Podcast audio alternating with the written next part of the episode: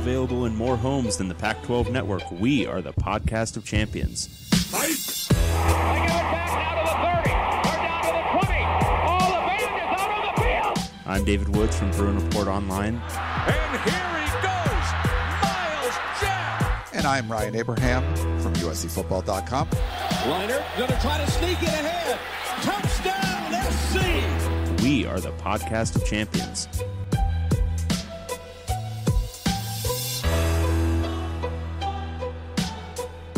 Welcome, everyone, back to the podcast of champions. I'm David Woods from Bruin Report Online, the U C L A site on the twenty-four seven Sports Network. And I'm Ryan Abraham from U S C football dot com, the U S C site on the twenty-four seven Sports Network. And together we make the podcast of champions, talking all things Pac twelve football. More cannibalism in the conference this week. We'll recap everything that went down in week six, and then we're going to, of course, preview week seven. We'll go over the players of the week, our picks, which were, against, again, trash. They were uh, ferocious uh, for the second week in a row. If you have any email questions for us, use the email pack twelve podcast at gmail dot com, or if you'd rather call or text us, we got some texts this week, four two four, five three two, zero six seven eight. You can also tweet at us at pack twelve podcast, and the website where you can find it all, all of our contact information, pack twelve podcast dot com. Please subscribe and rate us on Apple Podcasts, Google Play, TuneIn, Stitcher, all those things, uh, Megaphone, anywhere you can find podcasts, you should be able to find the podcast of champions. And if there's a place to, you know, leave some five-star love for us, Dave, we love that stuff. We do. You know what, Ryan? You're an inspiration. Every single time we do this show, I feel like I start it more or less half asleep, and every time you just bring that energy. You bring that fire. You're talking excitedly about the exact same thing, literally the exact same words you say every show. I can't do it. You can do it. I can't do it. It's kind of incredible. Well, maybe I can't do it anymore now that you point out the, my no, the, you're, the folly. No, you're, you're a medical marvel as far as I'm concerned. Well, we do love – I mean, we want people to, to write in. That's great. So we love that. And, uh, you know, leaving the reviews and stuff, all that stuff is awesome. And we've had such great feedback from everybody. Uh, people love it. We had a request this week on Twitter, Dave. I don't know if you saw. Uh, I think it was Alex tweeted, and he wants me to be part of, like, the broadcast and, and be us together about a U C L A game as snarky as we can be. Uh, you know, for this show. And I'm like, well, I got to watch the whole game. I'd have to really pay attention. I don't know. It's hard to do that, but you know, if you want me on, I'll come on. Well, and the the the the, the show where I'm talking about the game is usually right after the game, um, and you're usually um, blind drunk by that point on Saturday night. So that or, could be fun in its own regard. Maybe, or working in a press box, but whatever. You know, one of those things, or both. Maybe both. Maybe both. You don't know. Yeah, Stanford does say, serve beer afterwards, so. You know, there you go. Yeah, like we got a shout out to the Stanford uh, press people, man. They give you some beer after the game. That's great stuff. That is pretty incredible. Um, okay, so housekeeping things. We mentioned our picks. We were both one and three. We had two picks that were the same. We bought, got them both wrong. We had two picks that were separate. We split those one and one. So pretty bad overall. Uh, we'll go over that. Um, the Pac twelve players of the week. Uh, Jake Luton, remember that dude uh, for Oregon State? Uh, I, I recall. Six, yeah. yeah, he's like six foot twelve, but he's um, yeah, five touchdown passes and a touchdown run. I don't know if you might have. Did you? I don't know. If I don't caught, remember any of that. When did that happen? That which game? he was he was playing one of the, the, the Cal schools, one of the California yeah, schools. Must have been. Um, Paulson Adebo, the defensive player. Uh, so he had like four pass breakups. I thought he had a pick, but I guess he didn't. Um, Stanford's big win over Washington. And then, you know, it's like bottom of the barrel. Uh, it was Daniel Rodriguez as the special teams player of the week. He had like three punts. Like that was his thing. Like a, like a, a high of sixty-two. Like it wasn't anything special. See, that that's total crap. Who uh, I don't even know his name, but the Oregon State kicker who drop kicked the onside kick. Look, that was just cool as hell. And special teams player of the week, it doesn't even matter. Just give it to that guy. Yeah. He drop kicked an onside kick. Yeah, he should win it. It was pretty slim pickings, I guess, uh, this week. Uh, for linemen, uh, Drew Dahlman is the center for Stanford. They ran the ball pretty well. Uh, they didn't give up any sacks, and they had three true freshmen on the offensive line against Washington, so pretty good there. And Kayvon Thibodeau for Oregon, the five-star recruit, couple of sacks for him, so big game. And then uh, for Stanford is their freshman wide receiver. Is it Simi Fihoko, I believe. Fihoko, uh, yeah. yeah. So he uh, he had he had like ninety-one yards or something uh, receiving. So props to all the Pac twelve football players of the week. Even you, Daniel Rodriguez. I know it just wasn't anything special on your stat line. Yeah, you're trash. You're you're bad. Is he wasn't bad. No, no, I wasn't saying that. Saying. Um, just, it seemed that way. It seemed kind of backhanded to me, Ryan. Sorry. We do have some exciting news in our suicide pool. So everyone's asking, like, what's going to happen when you get their week twelve and there's still one hundred people left? Well, a lot of people have killed themselves in our suicide pool. Death. Uh, so we had twenty-five. We were down to twenty-five because we had some of the big upsets happen and just eliminate crap loads of people, including us. I think the Washington State U C L A game eliminated like over one hundred people. Um, so five, twenty-five week five winners were eligible to play in week six. Only two survived. So there's someone named Mano and someone named Mark N C. Uh, they both picked Oregon. Everybody else, twenty-three people, uh, fifteen of them picked U C L A. And that was of- a mistake. Yeah. I wouldn't have done that even if I was still alive. Uh, eight people and eight people picked Washington, which seemed like a safe pick. Um, and it was also not. So we are down to two. Uh, so Mano and Mark N C. So we'll be just watching them. You don't have to put your picks in anymore unless you're one of those two dudes. So they're going to, I think, get uh, our buddy Matthew, who's compiling everything. He's just going to get direct emails from those guys to get their picks. So we'll see who ends up winning uh, this one. And uh, we got to give them something cool, I think. What do you think? Yeah, like we should mention them again. Yeah, we mentioned them. Show. Yeah, put your Twitter, like send us your tw- your Twitter if you're like one of those two dudes, and we'll uh, we'll plug you. You know, we'll do something.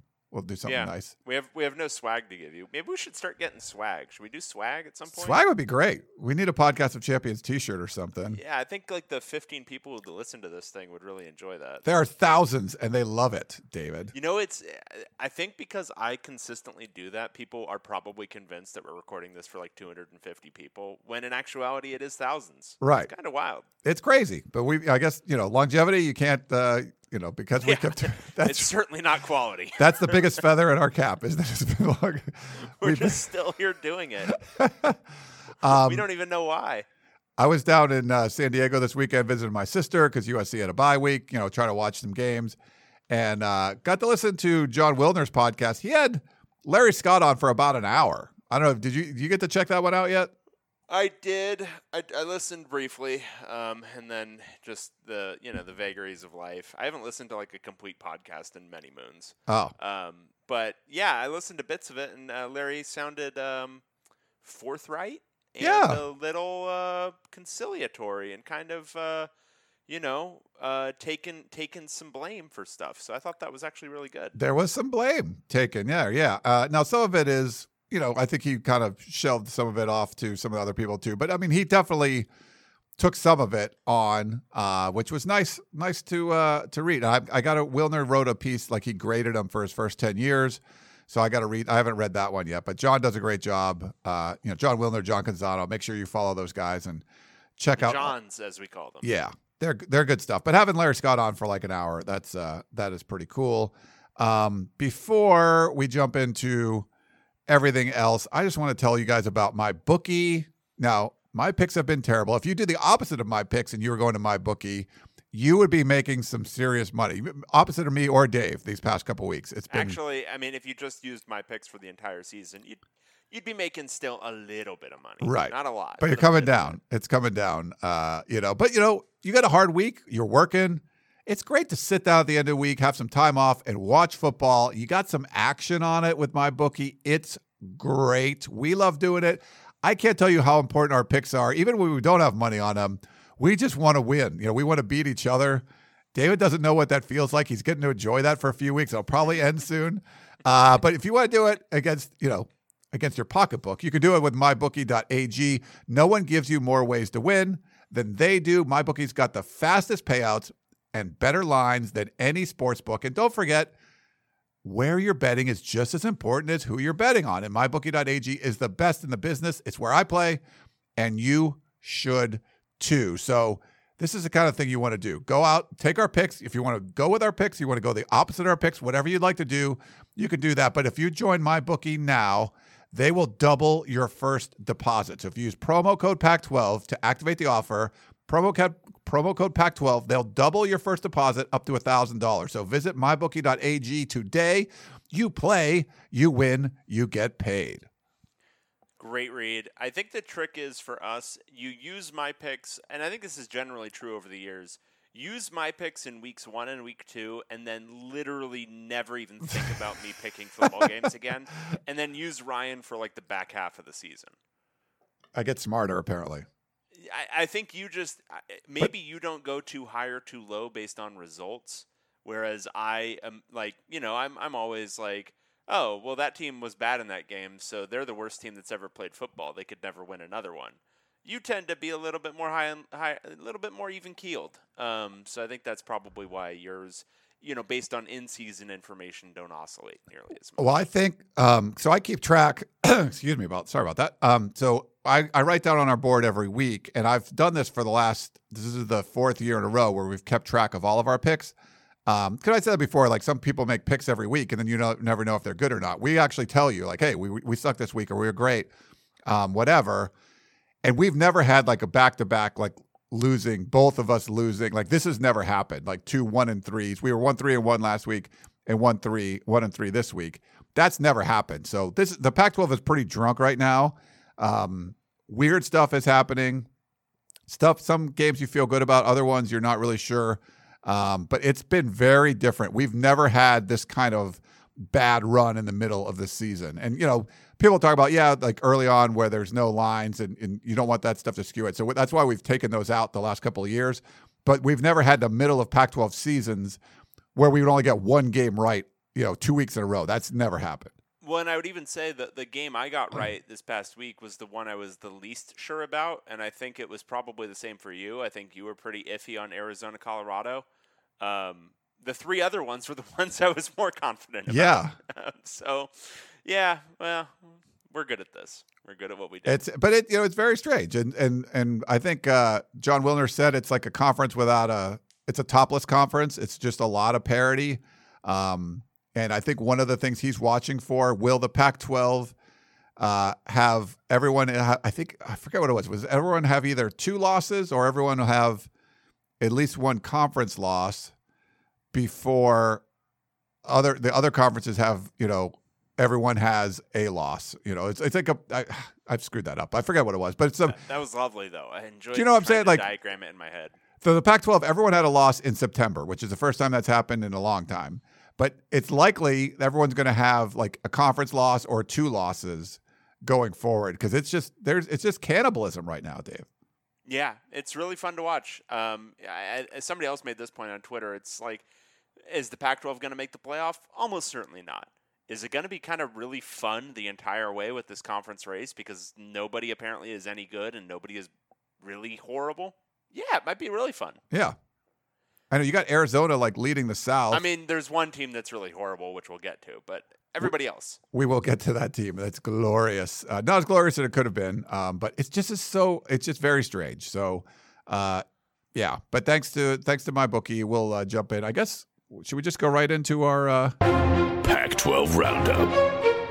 Well, now that you've played the sound, I think we should. Well, last week we didn't either. Uh, there were some notes that we have in here from our from intern Micah, but I think there's a question about it, so maybe we can read some of those notes uh, during uh, that. But we got to get to the games. Uh, there was only four games. They were on Saturday. Like I said, I was in San Diego, Dave, so I got to watch a lot of this. Um, and it was like the one week, I, I think I texted you, I'm like, why am I even watching this? Like, this is terrible. I, I'm not enjoying it. Like I, I would have been, be- it would have been better off if this was one of my drunken weekends where I didn't watch anything because I feel like I didn't enjoy it. Like I, I was supposed to be hanging out with my sister and I'm like on the couch, like watching these games and got my tablet watching. You know, if there's two on at one time, it just it didn't didn't feel enjoyable. Maybe because of the picks. I don't know, Dave, but I, I well, didn't really I, care for it. You probably spent a lot of time watching that Cal Oregon first half. Which was, I mean, honestly, one of the most miserably played halves of football I think I've ever seen. Oh. Um, and then you probably watched too much of Washington-Stanford. I was lucky because I could only watch Washington-Stanford like half while I was paying attention to. Look, it wasn't a good game. Certainly wasn't a good game for U C L A. But that Oregon State performance was kind of fun to watch. Um, yeah. Like, especially those first six minutes. I mean, we'll talk about it in a second. But that that whole thing was fine. Um, and Arizona, Colorado was fine. Uh, but Washington, Stanford, Cal, Oregon, the two games that were expected to be more or less the marquee games of the night, were both kind of duds. Yeah, they were. And uh, I, I ended up going to bed. I was on the West Coast, and I went to bed knowing Stanford was going to win. I think it was like the fourth quarter or something. I'm like, ah, this is over. I'm I'm too tired. It's too much. Uh, what a luxury for you to go to bed. I went to bed at three a.m. Eastern. It was wonderful.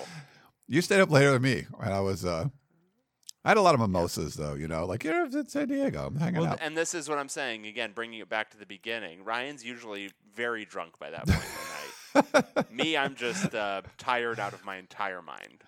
All right. Well, let's go through. We have our new power rankings, and uh, I, this one might be tough to beat. I don't know if you're going to get out of this basement. Uh, we have number twelve. U C L A Bruins.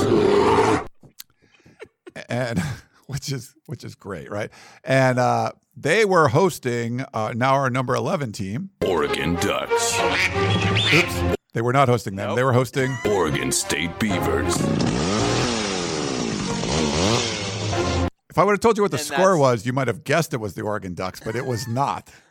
You might have guessed it was like Chip Kelly era Oregon Ducks. um, No, it was Oregon State coming to town, and uh, U C L A, I want to just preserve this for posterity, was favored by six and a half points at one point this week, uh, this past week.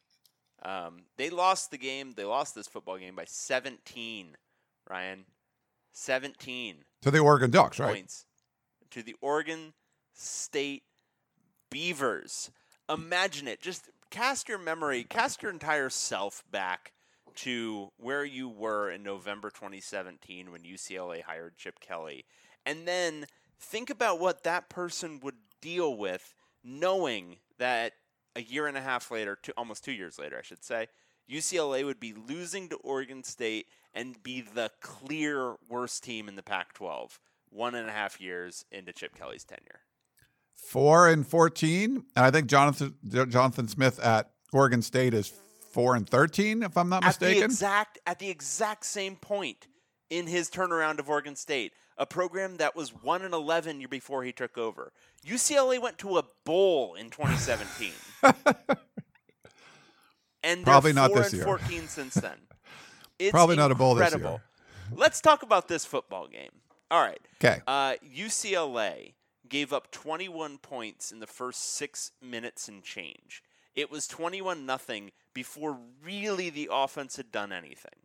Um, that was first due to a great Oregon State drive um, where they just, you know, they looked how we expected Oregon State's offense to look against this defense, which is to say dominant virtually whenever they wanted to throw the ball. Um, Isaiah Hodgins, he's great. Jake Luton, he was fine. It was just uh, for the game as a whole, um, Oregon State was really only limited by Jonathan Smith deciding that he needed to run the ball. If he had just said, you know what, we're going to go full air raid in this game because the secondary can't do anything, they would have scored sixty. Um, but okay, About so half your tweets were about, why is Oregon State running the ball? It was the most inexplicable thing. It was like they hadn't scouted U C L A at all, and they decided they needed to be balanced. Um, and it's not as if they ran the ball poorly. They just threw the ball so much better, and they could have thrown the ball as much as they wanted in this one. Anyway. So seven nothing after that drive, and then you're thinking, okay, it might go back and forth. We'll see.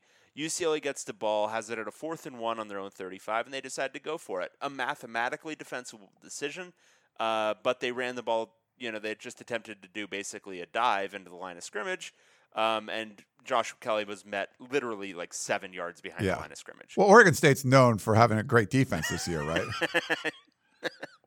If you haven't okay. paid attention, you're like Oregon State, like one of the best defenses in, in the, the conference, if not the country, I would assume. Ab- absolutely. Absolutely right. Um, and then uh, Oregon State gets the ball back. They score another touchdown. This one mostly running driven, but again, nice Isaiah Hodgins uh, catch for this one. And then U C L A doesn't get the ball back because, oh, it was Daniel Rodriguez. That's the one we're talking about. Oh, he got the onside kick? Yeah, no, he's the kicker who did the onside kick. Oh, okay. okay. This all makes sense now. Oh, okay, okay. I thought you were talking about some other punter for another team. Clearly, I don't know the guy's name. Anyway, Daniel Rodriguez, onside kick with a drop kick. They recover. It's this beautiful see, drop kick. I, see, I was watching. I'm sorry about that. I didn't see that in the notes. I just saw like he punted three times. Like that's what they led with. Like you should have lead. Like I didn't read all like the special teams notes. Well, I didn't even. I, I didn't even hear you when you said what team he played for. So clearly, I'm the idiot. No, no, no. That's um, fine. So I apologize for that. But so yeah, I, I was watching on the small screen, and I'm like, what the hell just happened? So please explain how this worked, because I just saw a kick go up in the air, and then Oregon State get the ball, and U C L A is like. They are they were instantly done at that point. So there's a penalty on um, the extra point, I think it was. So Oregon State gets the ball at the fifty for the kickoff, right? Now, a conservative team like, say, U C L A later in this game would just then kick the ball through the end zone, not Oregon State. They elect to do the very, very antiquated drop kick, which is basically where you drop the ball on the ground and then kick it straight up. Um, you know, about midway down the field, um, and it bounces to about the thirty, I think it was, um, and it's the equivalent of an onside kick. It's a live ball, um, and they recover because the ball bounces basically straight up from there, so it's basically a jump ball, and whoever can jump highest right then is going to do it. Um, so Oregon State recovers, and then they immediately score another touchdown. So this was with basically on the dot nine minutes left to go in the first quarter. It was twenty-one nothing. Yikes. Hey, and good news, from there on, U C L A played Oregon State pretty even. But the twenty-one point, yeah, at that point I was like, you basically have to fire Chip Kelly right now, right? You're down twenty-one nothing to, to Oregon State. What is going it, on? It would have been a defensible decision. I really believe so. um, and honestly, from there, it was only kind of even because Oregon State was sort of self-limiting. Um, I, I actually came away with the from the game with the impression that Jonathan Smith isn't that good of a coach. Um, because they could have been putting up real points on U C L A. And I realize I'm talking about a team that scored forty-eight, and that's a forty-eight with a mixed, missed extra point. That's seven touchdowns. Wow. Um, they could have put up wazoo numbers if they had just kept throwing the ball. Um, it's, it's really incredible how bad U C L A's secondary is. Like it's, it's, it's the worst I've ever seen, um, at U C L A, and maybe the worst I've ever seen, period. um, like I don't, I, I honestly, you watch them play and you're like, I don't know who they were trying to cover. Like, I don't know what they're trying to do. Sometimes it's even hard to tell whether they're in man or zone. They're just, they don't, they often do not appear to be covering anybody. Yeah. Um, and it's just, guys are getting wide open. If I, I tweeted this out, but if Oregon State had just elected to basically do play action and just try to throw intermediate to deep to Isaiah Hodgins all game, Luton would have completed seventy percent of his passes and they might've thrown ten touchdowns. It's, wow. It, it's, yeah, Washington State's air raid is really good, but I'm starting to think that was more U C L A's defense just being horrendous. Um, so Luton was the beneficiary there. He was the fourth player in Oregon State history to account for six touchdowns, so that's kind of cool. And he's the first one since Sean Mannion. Uh, he threw six against Colorado back in two thousand thirteen, so he had himself a day. And our our our gal Angie, she said the Beavers are sitting at two and three, but they are eight points away from being four and one. So you know, they should have beat Stanford, like for sure. Yeah, I mean, uh, Oregon State isn't horrible this year. They're um, they have a really really good offense. Um, they were, if you watch the Oklahoma State game, they were not. It wasn't like it was a blowout that they then got close. It was pretty much a two-score game the entire way, um, and they kind of hung in there. Um, Hawaii, they easily could have won that game, and Stanford, they easily could have won that game. So, yeah, four and one totally. Um, I don't know how many more wins are left out there. Um, there's certainly some possibilities, but this is not a joke of a team. Um, they have th- their offense was by far the best unit on the field um, on Saturday, and we knew that even going into the game. All right, well, let's move on. Our number ten team, Washington State Cougars. Uh, they had a bye, so, but they're number ten now. That they've, I think, with U C L A's loss, I think people dropped Washington State even more. Um, yeah, I get that, um, and they looked really bad in the last game. I didn't do my own power rankings this week, but I think that seems fair. I mean, somewhere it, between eight and ten. It's hard. It's hard to do these because you're like, where, you know. We'll, we'll go through more of them. But, okay, so we have uh, – this is our number nine team. Colorado Buffaloes. And uh, they were playing our number six team, and I had this team higher. Arizona Wildcats. Yeah, and I think it would have been really fair to have them higher. Um, so Arizona beat Colorado thirty-five thirty. It was a game where I thought um, Arizona really did seem to just outplay them throughout this game. Um, I, you know, it, it looks like a really close game in the final score. I thought Arizona was pretty clearly the better team throughout. Um, they were more explosive. Um, on sixty-seven plays, they had four hundred eighty-seven yards. Um, it took Colorado eighty-one plays to go four ninety-six. So much better yard per play average. Um, you know, watching Colorado, I thought Steven Montez um, wasn't particularly sharp. Um, he seemed to run away from a lot of phantom pressure, especially late in the game. And I know there was a lot of real pressure too, but it seemed like he maybe got rattled by it a little bit. He does. He, he was doing a lot of running backwards and running to the side rather than using his athleticism to make plays with his legs. And I thought that was kind of what the situation was demanding at different points. Um, I thought offensive play calling was generally poor. Um, didn't really love what, what Colorado was doing from that regard, with that regard. Um, and, um, you know, I thought Mel Tucker had a bad move to burn an offensive timeout with three minutes left. Um, It, it would have changed the complexion of the end game a little bit um, to have that third timeout. Um, it, in the end, it didn't matter, um, but it might have changed things. I thought that was a mistake. Um, but across the board, I thought uh, just Arizona just looked better. Um, you know, Khalil Tate uh, didn't have to run the ball a ton. He looked okay when he ran. Maybe not quite as explosive as he looked a couple of weeks ago, but um, still looked okay. Uh, but he just threw the ball incredibly well. Um, thirty-one for forty-one for four hundred four yards and three T Ds. That's really good for him. Um, and, uh, you know, there's there's some guys on this Arizona offense who are a lot of fun. I mean, Brian Castile, they seem to be using him more and more each week. Um, and he's making a lot of plays. Um, and, you know, J J Taylor was only in for really one snap. They didn't run the ball a ton. They, may, they mainly just did this all through the air. And Colorado was unable to stop it. Um This this defense uh, looked, uh, you know, pretty shaky against that passing attack. So, you know, Colorado's got a lot to figure out. Um, I still think they're ahead of where we both thought they were sure. um, going to be at this point in the year. Um, they had the lead at halftime, twenty to fourteen. Um, so this game was certainly within their grasp. They could have won it. Um, I, I got to shout out a really nifty uh, uh, touchdown throw from Katie Nixon, uh, wide receiver. That was really cool to watch. That was, yeah. Um, Yeah, um, Alex Fontenot is a you know he's a good kind of back, and I like the combo with him and Mangum. Um, but yeah, I think they need to um, you know maybe figure out what their best identity is offensively. I don't think they're a team that can really pound the rock right now, um, and uh, I think yeah, got to figure out some stuff defensively. Um, Arizona probably shouldn't be throwing for four hundred four yards on you. No, that's bad. Yeah. For Khalil Tate to go over four hundred, it was crazy. Um, what? Okay. So we were going and getting some food. I got to watch most of the second half, but in the first half we were eating and I was trying to follow my phone. The, the restaurant we were at didn't have Pac twelve network, shocker. And, uh, you know, San Diego. Cause you would, why would you have it there? Um, How did Colorado score at the end of the first half? Because I was like, it seemed like there was only a few seconds left, and they they must have had a big play or something. Do you remember? With the well, they had a seventy-five-yard drive before the end of the first half. Okay, so maybe it was that uh, they were driving, but it seemed like it was only like fifteen seconds left. They were like at midfield. I, I thought that I read on my phone, but um, crazy stuff there. It went back and forth. There were nine lead changes uh, in this game.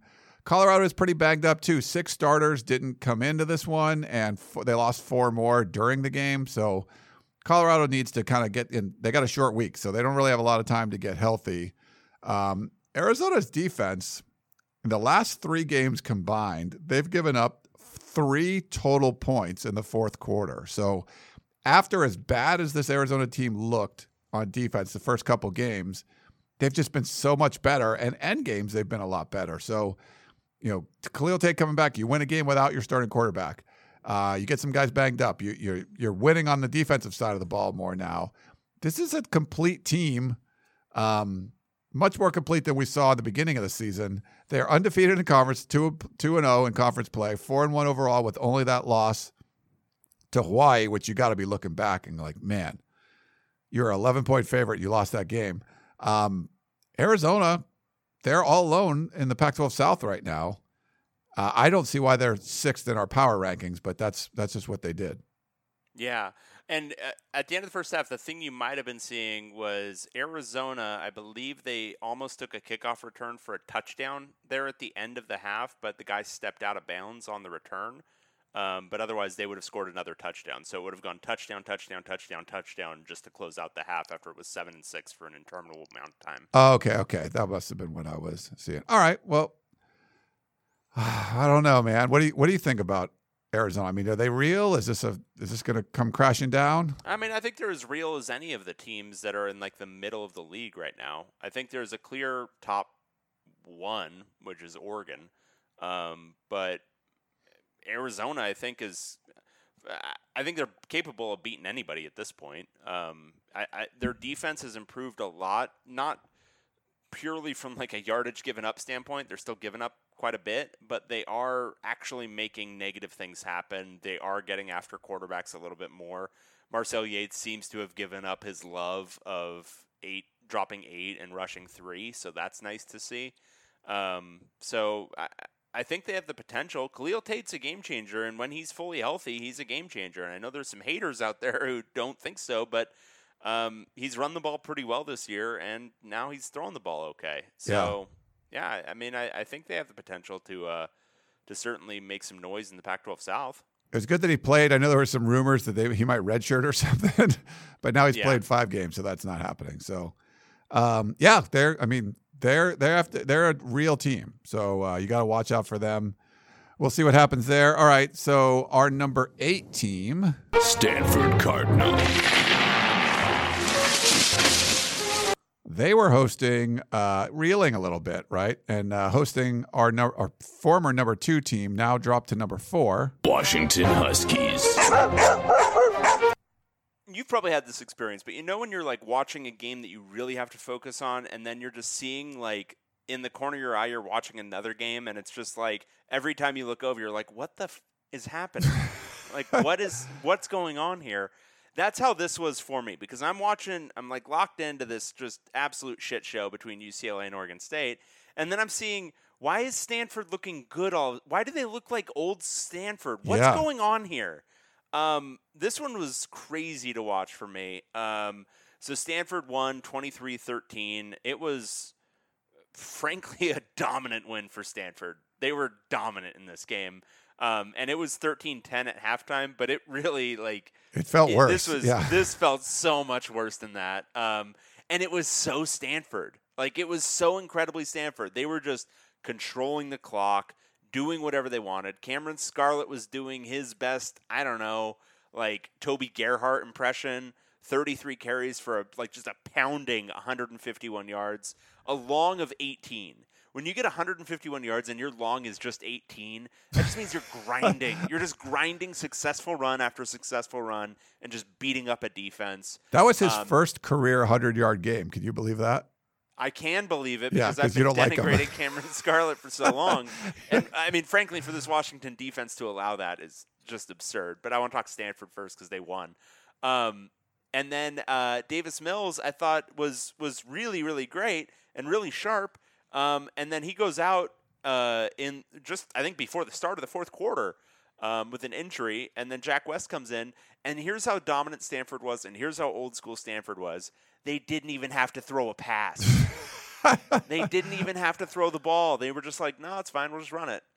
And it was it was totally fine. They did it just fine. Um, but Davis Mills, I thought, was really great. I think if and when he and K J Costello are both healthy at the same time again, which who knows, um, there's there certainly should be a quarterback controversy. I think Mills has really shown some stuff uh, since he's been in there. But this was a dominant Stanford win, um, and they looked exceptional. It came out of absolutely nowhere. Um, they were dead in the water last week against Oregon State, and suddenly they're beating, you know, one of the top two or three teams in the conference. So that's crazy. Um, Washington. Oh, what the f- is going on here? Um, okay, so Jacob Eason I thought was horrible. Um, every time I saw him, it looked like he had happy feet in the pocket, looked indecisive. Just not good at all. Um, and he certainly wasn't helped and isn't and isn't being helped in perpetuity by his receiving core, which despite the stat lines for Aaron Fuller, these guys drop a ton of balls. Um, and just, again, watching this game out of the corner of my eye, paying half attention, I saw so many drops. Um, a couple of th- uh, Richard Newton got hurt in this one, and that's not great because he's been their best back this year. Yeah, that didn't Ahmed look really good didn't, either. It didn't look good. No, Ahmed really didn't look um, good at all running the ball. Um, but defensively, they just got dictated to. Um, and this is the first time where I'm like, is this Washington defense actually good? Um, because, and they, they don't seem to be, you know, not hitting their stride if they're do- giving this up to an offense that was really struggling coming into this one. Um, Stanford only had, I think, six healthy scholarship offensive linemen by the end of the game. Um, and they're still just pounding the ball on Washington. Um, yeah. Three of them are true freshmen. They didn't give up a sack. Um, and they still ran, and, you know, Scarlett had his best game. Uh, they ran for one hundred eighty-nine yards, threw for two ninety-three. For the offensive line to be decimated like that and be able to handle Washington's front has to be concerning, because that sh- that should not have happened. Yeah, that was um, utter disaster. Yeah. So, look, it's one bad game. Um, I, you know, Washington, well, they've lost two games now, both to the Bay Area schools. Very weird. Um, there's still a lot of season left. Washington could still win the North. I mean, there's still tons of things that can happen throughout this year. Um, but I think you can more or less eliminate the idea of going to the playoff now. Yeah. Um, not more or less. It's, you know, yeah, it's, well, I I think you, you, you'll see some statistical arguments that if X, Y, and Z happens, Washington could still do it. But for all intents and purposes, yes, I think Washington's out. Um, but they're not out of the conference race yet. Um, Oregon has a stranglehold on the North right now, but you know, we'll see. If Washington beats them, or Oregon could trip up again another time, and then it's, you know, it's open. But yeah. Certainly, um, certainly a complete changing of, of complexion of the league right here, um, because now suddenly Stanford doesn't look like a patsy anymore. They seem to no. have figured some things out, um, and they were looking like an absolute patsy coming into this game, um, but they figured some stuff out. And to do that against Washington, even a Washington that, you know, maybe wasn't playing as well as it could or whatever, uh, just to put up, to be able to put up that kind of performance in any game is a sign that Stanford is starting to figure some things out. Yeah. I, I want, want the Undertaker gif, you know, like they're just like waking up from the dead. It's like Stanford's alive. Um, well, there was another year where they did this. I think it was twenty fourteen where they looked dead in the water through like five or six games. And then they were just elite in the back half of the season, just kind of randomly. Um, and the only reason I can remember that is because they were like five and six coming into the U C L A game that year and just murdered U C L A, just ugly game. And that was like a good U C L A team. They were like nine and two. Yeah. Well, this was the year we thought U C L A would get over on Stanford. Not looking good, especially if Stanford plays like this. I mean, that defense, it's tough. No, no, no. It, it, it actually doesn't look good because Stanford has a quarterback and eligible receivers. That's the only reason it doesn't look good. It doesn't oh. matter if they're good or bad. As long as they have a quarterback and eligible receivers, any team will do well. That'll be tough. Um, this is a team you watch. I mean, I saw them in person, and they were god-awful against U S C. And they, they limited the Huskies, two hundred six passing yards, sixteen of, of thirty-six attempts, eighty-eight yards rushing on twenty-two attempts. Like, where was the Stanford defense before? We we talked about Paulson Adebo. He's got the uh, Pac twelve Defensive Player of the Week. The true offensive line, not giving up any sacks. And Stanford had twenty-four first downs. They converted six of fourteen on third down conversions and two and four hundred eighty-two total yards of offense. Crazy numbers. Like this, this is just, you know, not, and thirty-nine minutes time of possession. That sound, I mean, this was a very Stanford game. Though we haven't seen this Stanford all year, when everyone talks about, like, this is not those same kind of Stanford teams. This is that Stanford team. So that identity is still there. It just maybe was hiding. Uh, the weirdest stat for me, Dave, uh, Washington converted two of twelve of their third down attempts. Stanford was giving up more than fifty percent on defense, and and Washington could only manage two of twelve. Really anemic performance. And you, you look at two quarterbacks who were, you know, highly touted out of high school. Jacob Eason, I did. He wasn't that impressive to me when they played U S C, and they they still won by two touchdowns. He's just not been that great, and uh, he's got the talent. I mean, I think the arm talent stuff is there, but something's not quite right. Davis Mills looked a little shaky at first, you know, when he started, but you know, now he's playing more. He looks like a real dude, and uh, I'm not seeing that from Jacob Eason right now. I don't, I, that's con- if I'm a Washington fan, I'm concerned about that. Honestly, if I'm a Washington fan, I'm concerned about the design of this offense um, more than I. I mean, and Jacob Eason, he might have some real flaws. I mean, I don't. It could very well be true, um, but he's. I don't know that he's necessarily the problem. I think the offense is a pretty conservative scheme, um, and I think we've seen that over the years. Uh, with Jake Browning, um, and we were pinning it all on, okay, well, once they get a quarterback with a stronger arm, maybe they'll try to push it a little bit more and do some more, you know, dynamic things in the throw game. And they're really not. Um, and, you know, I thought he was really shaky in this game, no doubt. Um, but I don't think this scheme is doing uh, doing him any favors, and I don't think the wide receiver issues are doing him any favors. Um, you know, I, I'm sure Washington has other guys they could play with the amount of drops that they're sustaining. Um, so I'd be interested to see what changes might come out of this. Um, but yeah, I didn't, I didn't think it was, uh, uh, I, I think this offensive issue might be more than just, um, you know, the quarterback. Yeah. All right. Uh, well, good one there. Let's see. We have, and by the way, Washington was favored by sixteen. Um, and lost by ten. So, yeah, we got that one. A uh, little bit wrong. Way, way wrong. Okay. Just a little bit. Just a Just little twenty-six bit. Points off. Yes. Uh, our, our number seven team. California Golden Bears. They're going back to what Dave wants and no offense. Uh, they had to go on the road to take on the number one team. Oregon Ducks. Look, they no offense their way to a halftime lead. On the road at the number thirteen team in the country. I think I'm really onto something here. Yeah.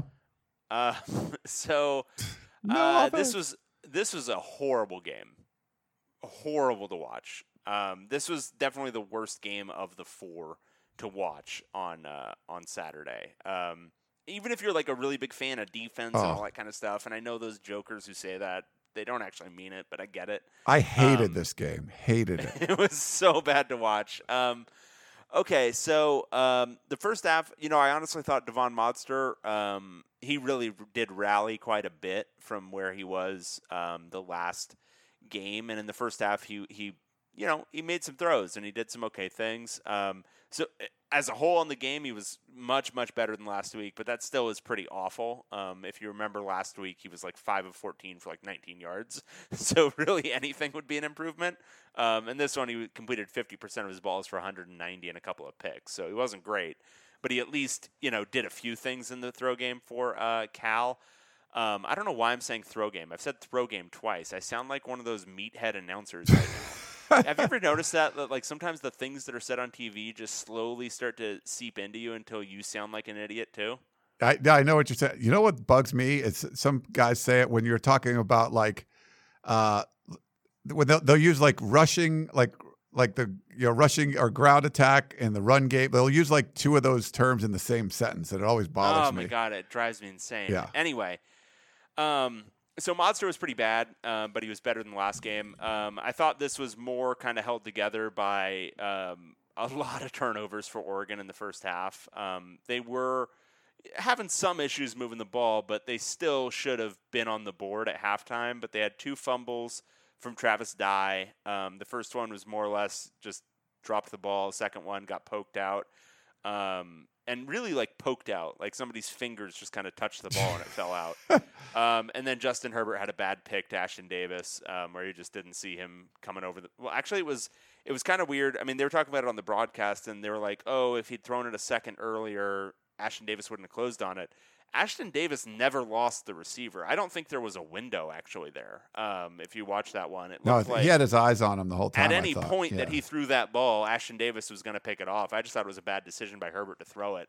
Um, but other than that, I mean, Herbert, it, it was far from his best game this year. I thought it was probably his weakest game of the season. Um, but still, they should have been on the board at halftime. And then in the second half, they more or less got it figured out. Um, it, it, It wasn't great. Um, C J Verdell went down with, I think it was an ankle injury. That was what I had in my notes, but I don't, I don't know. So it was pretty much the Travis Dye show. Um, and then Cyrus Abibi-Likio, um, who also had a touchdown. But um, for the most part, I thought, uh, you know, it was a very, very, very good defensive performance for Oregon. Um, they more or less shut this Cal offense down after a stretch and uh, made it very, very hard on Modster and this running game. Um, this Oregon defense, here's a note, as per the S P Plus, is now the number one defense in the country. Um, Whoa. And, uh, you know, Kayvon Thibodeau, I thought, is, is he's absolutely living up to the hype. Um, you know, one player note, I loved watching Micah Pittman out there. Um, every time he caught the ball, he was like exploding with joy. Yeah. Like just full on, like celebrating. It was like game winning touchdown. Like a, yeah. After like an eleven yard gain. It's just like, you know what? That, but he's not like, he's not doing it to show up anybody. He's not like, it's whatever. He's just excited to be out there after getting hurt. So that's great to see. Yeah. Um, but I thought he was good. And then um, the design on the uh, Jalen Red touchdown uh, was really kind of fun to watch. It was kind of like a fake motion inside, and then he dives back outside. And because of the confusion, he was just wide open to walk into the end zone. Um, so that was pretty cool too. Yeah. Uh, so the Ducks were favored by eighteen, only scored seventeen. So that's not... That's not good. We did not get this one right either. Um, this is why I was frustrated watching this one, because you're like, you just want the picks to do well. And you feel like, okay, Cal's not going to be able to do much. Oregon's just got to do a little bit. And they're moving the ball early. And the Ducks, you know, they, they run the ball well. They get a couple big penalties that kind of set them back. And I think the second one is what forced Herbert into that interception. And you're like, I think at that point I kind of knew, I'm like, Oregon's not going to cover this. And so they do that. They turn the ball over in their first drive. Cal, like, is moving the ball, and Monster's just kind of throwing up into crowds. And it's just, I felt like there was just lucky Cal catches, and one of them turned into a touchdown. And you're just like, nine times out of ten, that ball's batted away. But somehow it didn't, it wasn't. And, like, was that even thrown to the right guy? And someone else caught it. Like, it was crazy. And Cal gets a touchdown. They're up seven nothing. And you're looking like, this is impossible. Like, that should not have happened. Like, if you replayed the beginning of that game a hundred times, you wouldn't have seen that again. Um, and then and Oregon goes on to turn the ball over. I think their next two possessions as well uh, in the red zone. Um, so three straight turnovers, and Oregon only had two turnovers all year. So, uh, but you said Verdell being hurt, Dye just seemed to not be able to hold on to the football. Um, it was the first time that Oregon has been shut out at home since two thousand three, which is pretty... pretty crazy. And it seemed like every time the ball hit the ground, Cal was jumping on it. If it was a Oregon fumble, Cal got it. If it was a Cal fumble, Cal got it. So it just, it just seemed like nothing was really going their way. And they, a lot of these Oregon games, you see, there's going to be like this high powered, you know, try to, to move the ball and stuff. They were moving the ball early, but they turned the ball over, and it just seemed to get kind of conservative after that. Um, You know, they, Oregon came down and they tried to kick a field goal. They missed it. They hadn't made a field goal all season. They made one a little bit later uh, in the game. And you mentioned Thibodeau. He had a couple of sacks, so great great for him.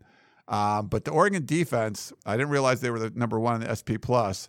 Uh, but it's the first time since nineteen sixty that they've held four consecutive opponents to single-digit points. So that's pretty crazy when you look at it. They – They gave up, uh, Nevada scored six, Montana scored three, Stanford scored six, and then Cal scored seven. So that's quite the run for, for this. That's uh, pretty cool. That's yeah. pretty cool.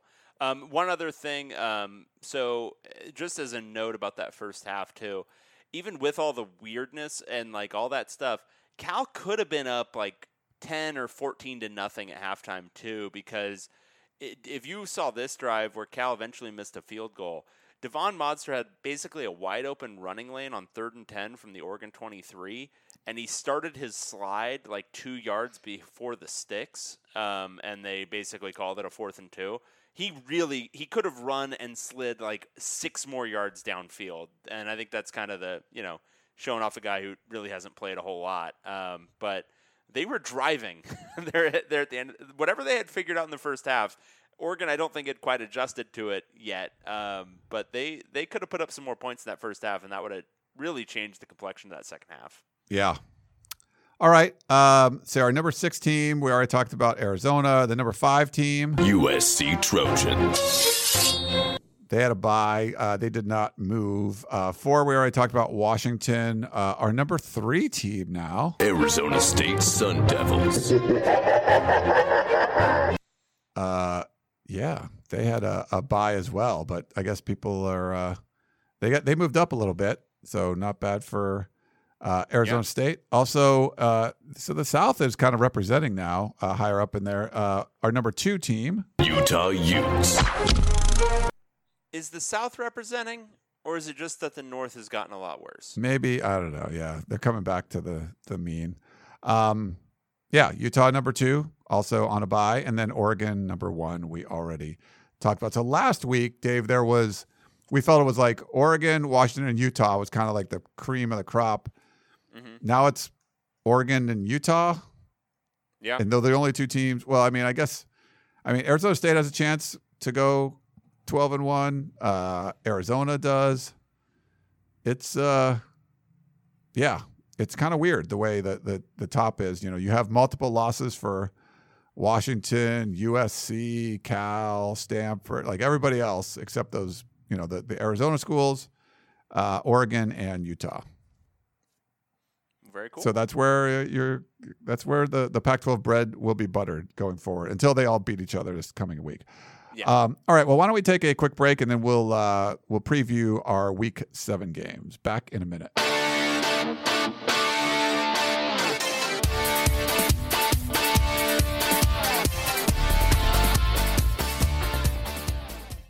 This episode is brought to you by Progressive Insurance. Whether you love true crime or comedy, celebrity interviews or news, you call the shots on what's in your podcast queue. And guess what?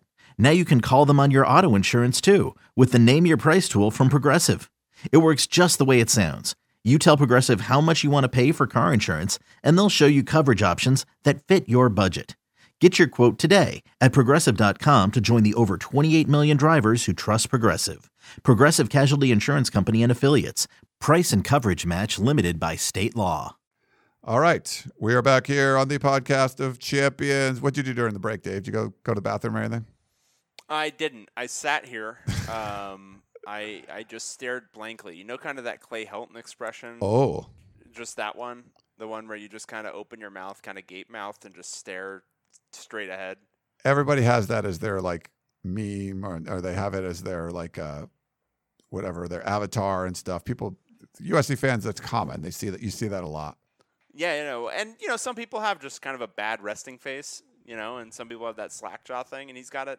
He's got it going on, and that's yeah. what I have nice. right here, right now, during this break, this long break we had here. As someone who does a lot of video stuff, like we do our tunnel vision show, and when you try to get a screenshot, it's not easy, especially when you have three people on the screen at once to get everybody like looking, doing something decent. Because there's you know who you know who is really bad about that? Who? Because um, we used to pull stills of our interviews um, of like the different coaches and stuff for the because in the olden days you couldn't take a still while you were doing it.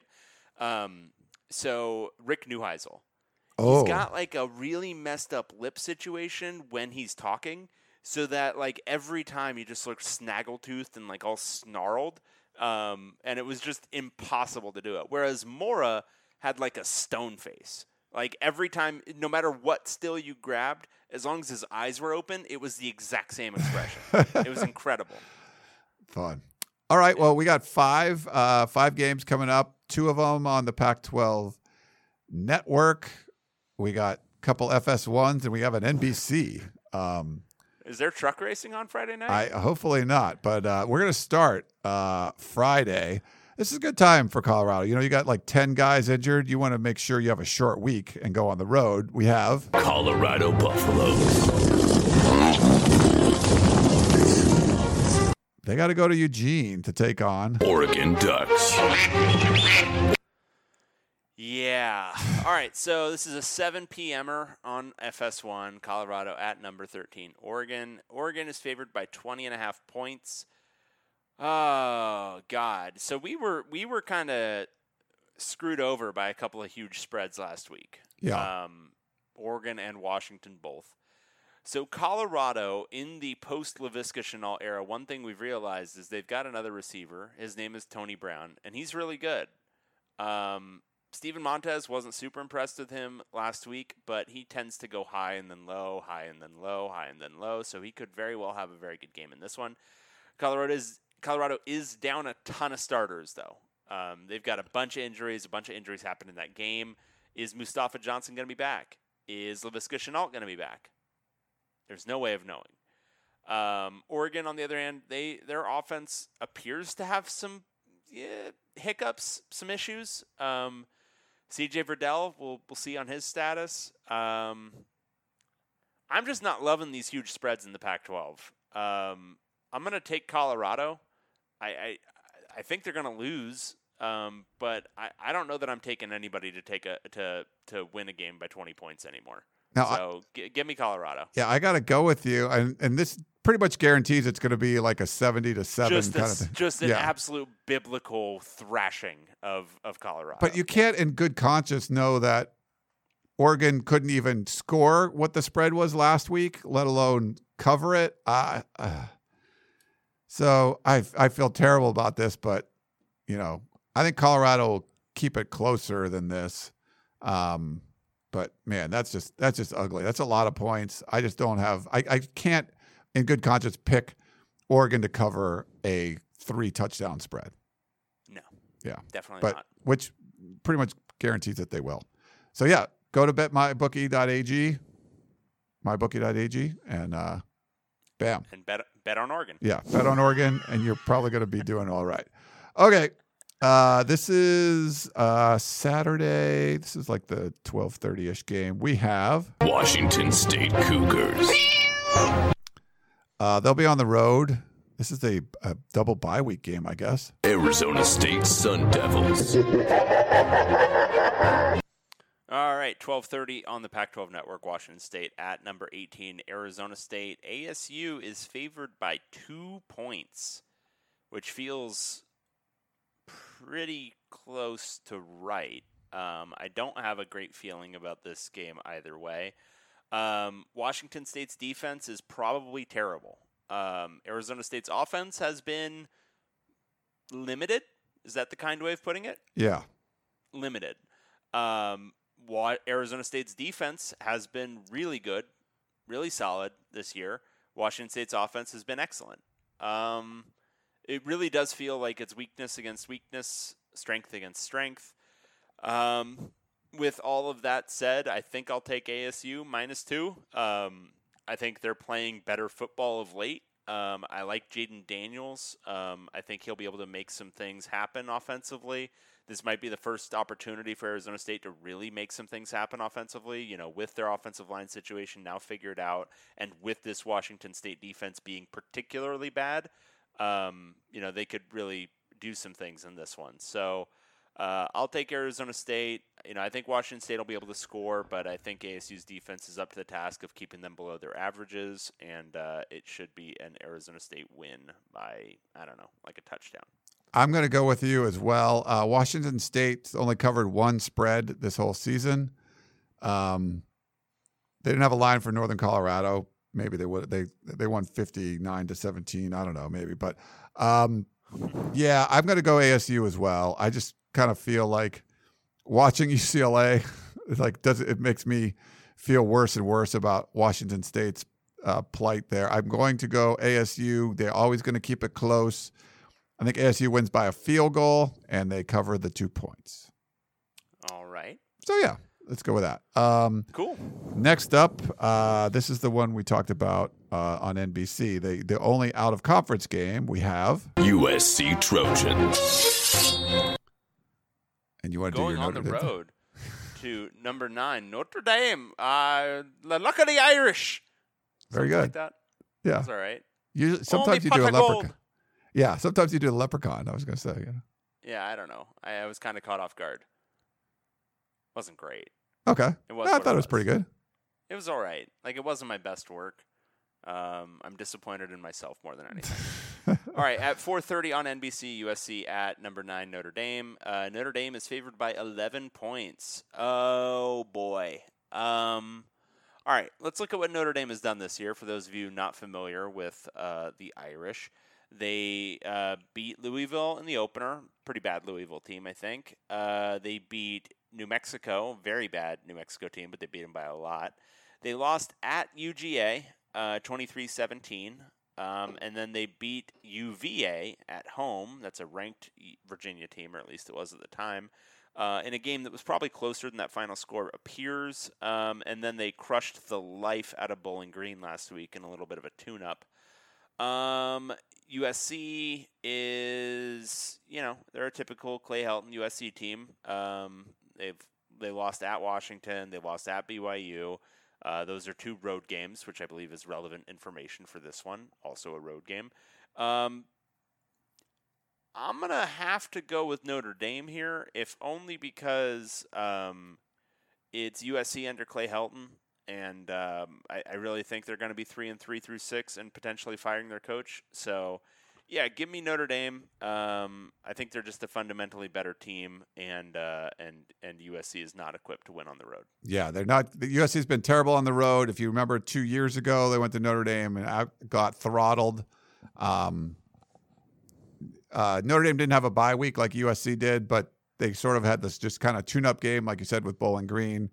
I think they're going to come in here. At their, well, they're going to go into the South Bend, just Notre Dame firing on all cylinders. I'm just not sure U S C is going to be able to bounce back. They didn't really practice very physically. And for a team that doesn't tackle during the week, they kind of need those weekend games to tackle. So not having a game, it's sort of like you've backed off on your physicality. So I guess I think it's going to be a slow start for U S C.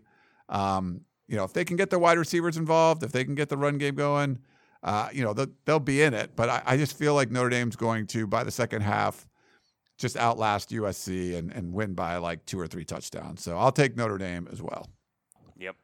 Um, Will he get fired after this game? Good question. There was definitely some rumors that things were happening. Um, and if they're closer to an athletic director at that point as well, then I think that would help. But it could be, yeah, if it's like a a blowout, I think you could see it could be the end of Clay Helton. They, they typically, when they've hired fired guys midseason, it's always been before the Notre Dame game, but this year could be after it. So we'll see. All right. All right. Uh, we got a couple of later games. Uh, first up, we have Utah Utes on the road, taking on what could be four and one, if not for eight points. Oregon State Beavers. Okay. All right. Now this is going to be a game. It's a five p.m. game. This is primetime, baby. Oh, it's on the Pac twelve network. Um, so Ooh. Nobody can watch it, but it's on primetime. That's great. Uh, number fifteen, Utah going on the road against Oregon State. Utah's a fourteen-point road favorite at mighty Oregon State in Corvallis? Come on here, people. Um, yeah, Utah's really good. I mean, don't get me wrong. And I think Tyler Huntley's going to have a game um, and prove that this Oregon State defense didn't suddenly get right against U C L A. Um, I mean, obviously they didn't. They gave thirty-one points, but still. Um, Oregon State, though, that offense can move. Um, you came away not super impressed with Utah's secondary against U S C. They certainly had a bounce-back game against Washington State. But Isaiah Hodgins is a dude, um, and I think they'll be able to connect. Uh, Jake Luton hasn't made really any mistakes this year. Um, no interceptions still.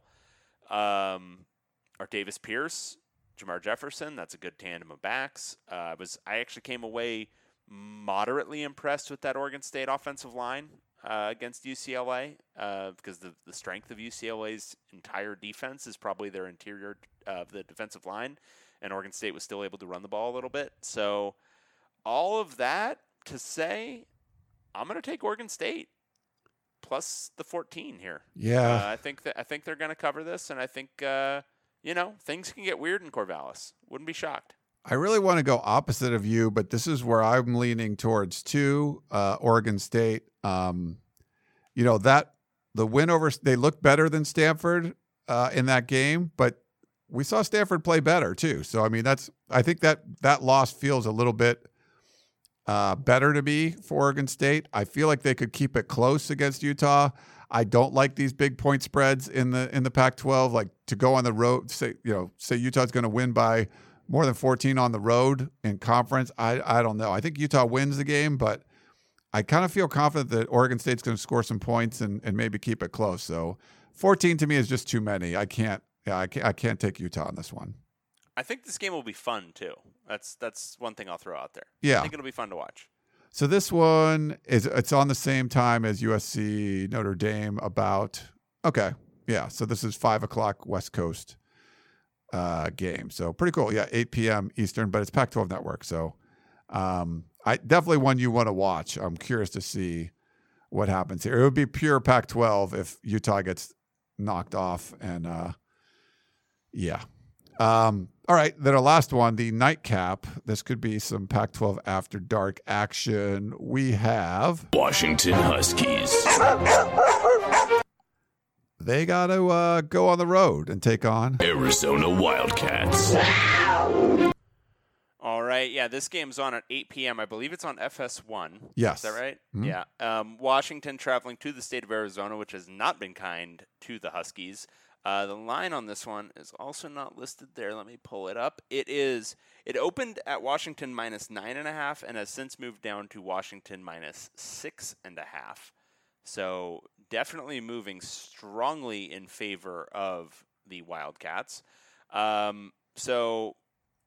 Yeah, I'm having a tough time with this one because I've been sitting here thinking about it uh, for a while. Um, I think the line still might have some points for Arizona in it because, um, frankly, Arizona could win this game. Um, Khalil Tate, I, th- I, I looking at what Washington's defense was a- was doing against Stanford, I think this Arizona offense is certainly better. They're not constituted the same way, and maybe there were specific challenges presented by Stanford's offense that Arizona just won't present.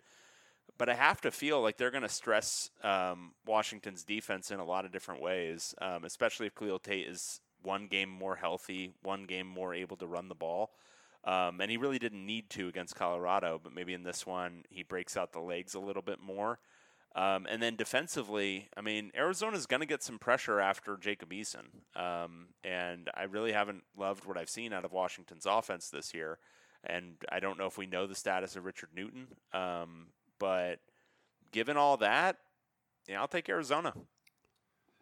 Yeah, damn it. Because I'm taking Arizona too. So we we picked all the same again this week. So what does okay, that so mean? We're going one and four. We're probably going one and four. Um, yeah, like... I l- wish we could have got it more than a touchdown. I'd feel a lot better about it. But six and a half is a bunch. I don't have the stat in front of me, but like Washington has been, okay, Chris Peterson's not been great on the road.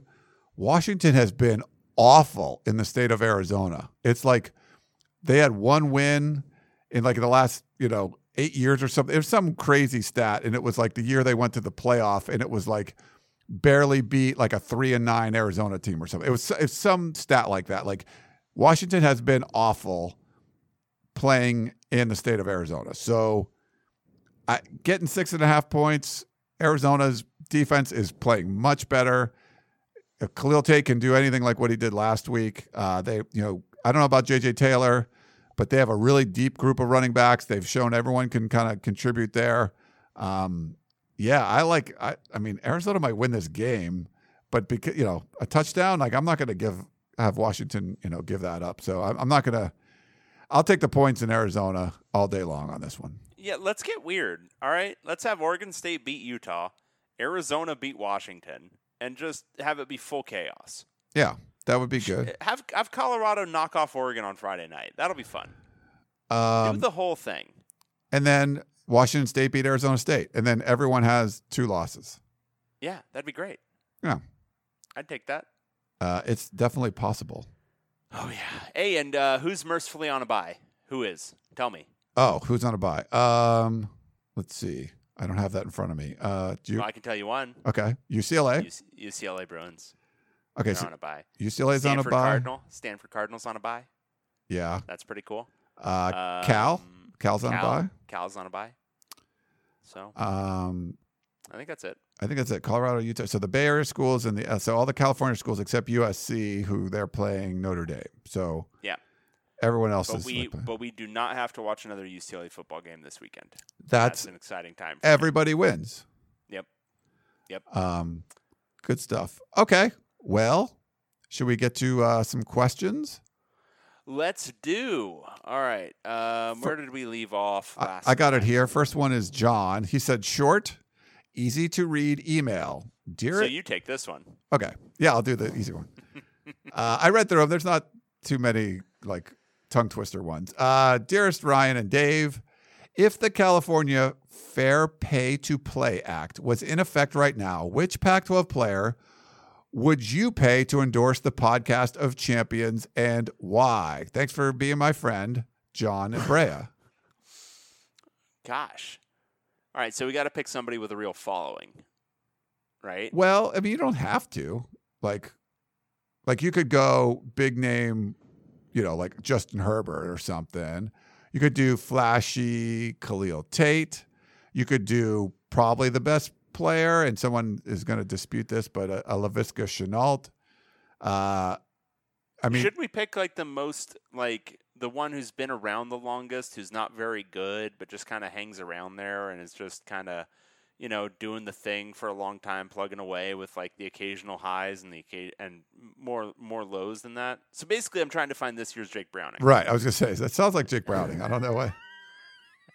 I mean, you could go outside. That's like the... a Jake, Lu- I, I, Jake Luton. Jake Luton, I think, is the most podcast of champions player in the Pac twelve. He's pretty podcast of, like Gardner Minshew would have been the guy last year, but it could yeah, be Jake, Jake Luton. Luton. But Jake Luton is um, he's almost too good this year to be the true podcast right. of champions player. He needs like six interceptions he, to go but, along with all those touchdowns. Yeah, yeah, no, he's got to throw six picks this week, but he's definitely up there. Um, Because he also clowned U C L A really hard, which is definitely a theme of the podcast of champions. So I think he's the most on brand. Um, and he's also just been around forever, you know, been around six years. Um, so, yeah, I want Jake Luton to endorse the podcast of champions. I might go outside the box and go like Evan Weaver. Like, he's good, too. And, you know, he's a defensive player and just brings it. No, no, no, because he's too good. No, you're not getting the theme, Ryan. Well, Jake Luton's like, too good. Like, I mean, he's too good this year, but like, if you look at his career, it's not that great. True. Um, Plus, he's super yeah. tall. Yeah, yeah. No, if we're going like just pure flash, I want Khalil Tate. I think that'd be fun. Yeah. Um, he could do like a fun ad for it too. Ooh, that'd be good. All right. Thanks, John, for that. Um. Uh, All right. This is a text message from Joe in Arizona. Uh, it's eight p.m. on Thursday. A S U and the Pac twelve Network have been promoting A S U at Cal for The Drive this week to air at seven thirty p.m. I set my D V R. The title says A S U at Cal. The actual episode is U C L A at Wazoo. And we wonder why this conference sucks. I'm sure they've never had this issue with water polo. It's beautiful. Yeah. And then he said a, he sent us screen caps of the, the game and what it says on the uh, on the uh, description of the show. And he is right. Yeah, it's showing uh, one well, I thing. I think it's teaching you a lesson that you probably shouldn't want to watch A S U at Cal when you could watch U C L A at Arizona, at Washington State. Yeah. That uh, game was drunk. It's very drunk, yes. All right, this is uh, from our, our buddy Hugh Janus again. Um, Bruins still suck. He says, hey, Ryan and Dave, it's your old pal Hugh Janus again. I was talking with my friends Hugh Jasshole, or I think I think it's pronounced Jasshole. Yes. And uh, his friend Dixie Recht last week. Uh, Dixie Recht uh, last week about the Pac twelve. We would like to give you boys a few more fill in the blank questions this week. So it's a, this is a uh, collaborative effort with Hugh Janus, uh, Hugh Jasshole, and Dixie Recht. Uh, if you were, uh, I'm sorry, if I were Pac twelve commissioner for a day, the first thing I would try to fix would be. For a day? What yeah. can you fix in a day? Holy crap, yeah. um, I'll go officiating. I think you could yeah, fix a lot of that. Yeah, officiating is maybe the thing that you would try to do in a day. Yeah. Which is just review all the processes and then fire a bunch of people. Right. Lots of firings and uh, write some rules. Yeah. Okay. Number two, the U dollar sign C basketball program blank be severely punished by the N C double A for infractions within the next year. Um, I'll go will not. Should. Oh, okay. That's different. I like that. Cool. All right. Three. Actually, I mean, in a in a in an absolute like reading the lines of the laws, should. In like a, a broad sense, no, nobody should be punished by the N C double A. Okay. Three. Chip Kelly Chip Kelly will last blank more years as U C L A's coach. At most one. Yeah. Um, I'll say will last less than two more years. Yeah, that's fine. Four, in the history of the Pac twelve, comma, blank is the best football coach in the the best football coach the conference has ever seen. This is easy. Are you going McKay there? No, uh, Rick Neuheisel. Oh, did you see my catharsis on my Twitter yes, this week? I did. I would take Rick Neuheisel without even blinking right now over Chip Kelly. Which, I mean, that's baffling to me. But yeah, just as much as you hate Rick Neuheisel, I would I would do it without blinking, without stuttering even a bit. Yeah. Uh, because, and I would honestly, I would make the case to bring him in as the interim if you like somehow like Chip Kelly decides to quit right now or whatever. Um, because okay, just have Rick go in there for six weeks or whatever, recruit the hell out of the job, and leave some actual talent for the next coach. Yeah, do it. Yeah, I'd probably either, either go Howard Jones, but that's so long ago. I'd probably go John McKay. Yeah, I think that's probably right. With, I mean, I think you can make arguments for Don James. Um, I think you can make an argument for Red Sanders, maybe. Yeah, back um, in the day. Um, I mean, Terry Donahue, like longevity, you know, I don't know. Uh, I don't know about, I don't know about touchdown Terry. Um, maybe, maybe Pete, I don't know. Chip Kelly in the previous iteration. Yeah. I mean, there's those yeah, guys you were, get kind of, you get kind of wonky at that point. Yeah. No, I think it's probably McKay. It would probably have to be him. Um, five currently, comma blank has the best football uniforms in the conference. Oh, I don't care. I just I yeah, so I'm so care. I'm so not a uniform guy. Um, all right. So who can you eliminate? I, I think Washington's are still kind of bad, but they got better this year. Um, Oregon, it's so hard to tell. Yeah. Oregon State. Uh, my mom likes the color scheme. Um, and it's Halloween-y Stan- time, so. Yeah, Stanford's are just kind of boring. Uh, Cal's or whatever. Uh, Utah. I kind of like Utah. Yeah, they're good. Colorado, I kind of like the silver they break out occasionally. Um, Arizona schools, I'm going to give them a no and a no. Yeah. I mean, S C's uh, got a classic thing. No names on the jerseys. U C L A. U C L A always gets the credit for the blue and the gold. Um, I don't know. I don't care. Yeah, I'm just, I'm just not into the uniforms thing. Yeah. Uh, six, other than Justin Herbert, blank will be the next player drafted by the N F L next year. Mm. Um... I mean, I don't look at N F L draft boards at all. Uh, Eno? Well, Eno, he was a sophomore last year, right? Uh, he's a junior. Yeah. He's a junior. Could, I mean, Laviska, right? Like Laviska's an option. He's been kind of dinged up for two years now. I don't know if that's going to affect his draft. That's true. That might hurt him. Khal- uh, Khalil Tate. Yeah, I don't see him getting drafted that high. Um, I really haven't looked at too many. Yeah, I haven't I haven't done any N F L draft mocking, so I'll go Eno for lack of anything better. Yeah, and there's got to be a couple defensive players. There's probably defensive players, and we're like everybody else. We we are complete idiots for offense. Yeah, uh, but like a guy like Weaver, like I don't I I haven't I don't maybe I don't he's gonna think he's a yeah, yeah I don't, he's a production I guy. I don't know if he's gonna be like a super high pick kind of thing. Yeah. Um. All right. Uh. Seven. My favorite football stadium in the conference is Husky Stadium. I like Husky Stadium. I mean, I love the Rose Bowl, but I don't like some things about the Rose Bowl. Don't say you love the Rose Bowl. Like, yeah, it's it's it's really nice to be in Pasadena and stare at some mountains while you're watching a football game. But do you like love the stupid bowl? No, I don't really. Yeah, it's just a bowl. It's a yeah. just whatever. The Coliseum's a lot worse now. They got the building in it and stuff, but. Yeah. Uh, but I, I like the history of those two stadiums, like been around, you know, like a hundred years. Like that's kind of cool. Um, they they I built like those the history stadiums. Of Mongolia. I don't want to visit there. But when they built those stadiums, like Los Angeles didn't have much more than like a hundred thousand people in the city, and they built a stadium that could fit like the whole city in there. So they had to have some foresight to like figure out, oh, you know, in yeah, a few to, years to build build a stadium that will embarrass the team a hundred years later when twenty thousand people show up. How many people were at the Rose Bowl for that game? It didn't look like a so lot. So they announced forty-eight. I'd be shocked. Are you if kidding the, me? I'd yeah. be shocked if the turnstile was anything over like thirty. Yeah. They, and um, they filled it out with a ton of band too. Like it was a bunch of high school bands there. Not great. No. And last one of the twelve current football head coaches in the conference, blank. Clay will, Helton. Yeah. Blake will be the first one fired. Clay Helton for sure. Yep. Thanks as always for the great podcast. Keep up the good work. Your pal, Hugh Janus. All right. Good stuff, Hugh. Yeah. Thanks, Hugh and Hugh and Dixie.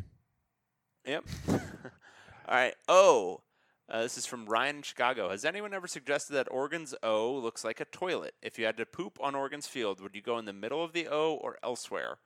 All right. Let me get a picture. Let me get a visual on Oregon's. Does this come up a lot? Field. Like, if you had to poop on the field, where would you go? I, I want to. No, I, I want like a blimp image of the field. Hold on, let me see if I can find one. Yeah, because I need. And it depends to, what kind uh, of toilet. Answer this. There's I ra- want to answer this question. Yeah, correctly. There's, there's round toilets and there's you know oval toilets. There's different kinds. Um, so I don't know. I never heard that the Oregon O looked like a toilet.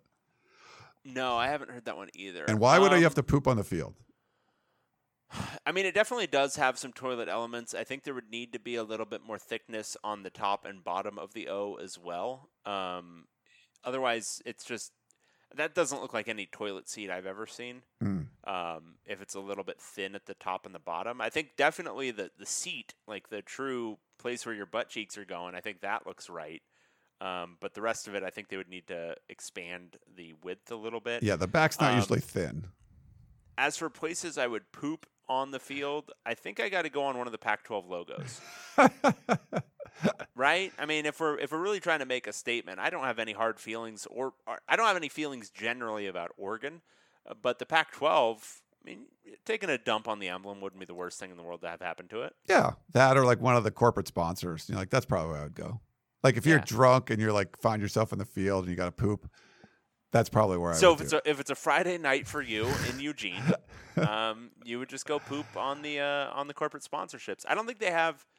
Well, I'm trying to see, I, and this isn't a game picture I'm seeing. I'm just seeing like a top down. Um, I don't see any corporate sponsorships. It's mostly just the Pac twelve logos and then big Oregon in the end zone.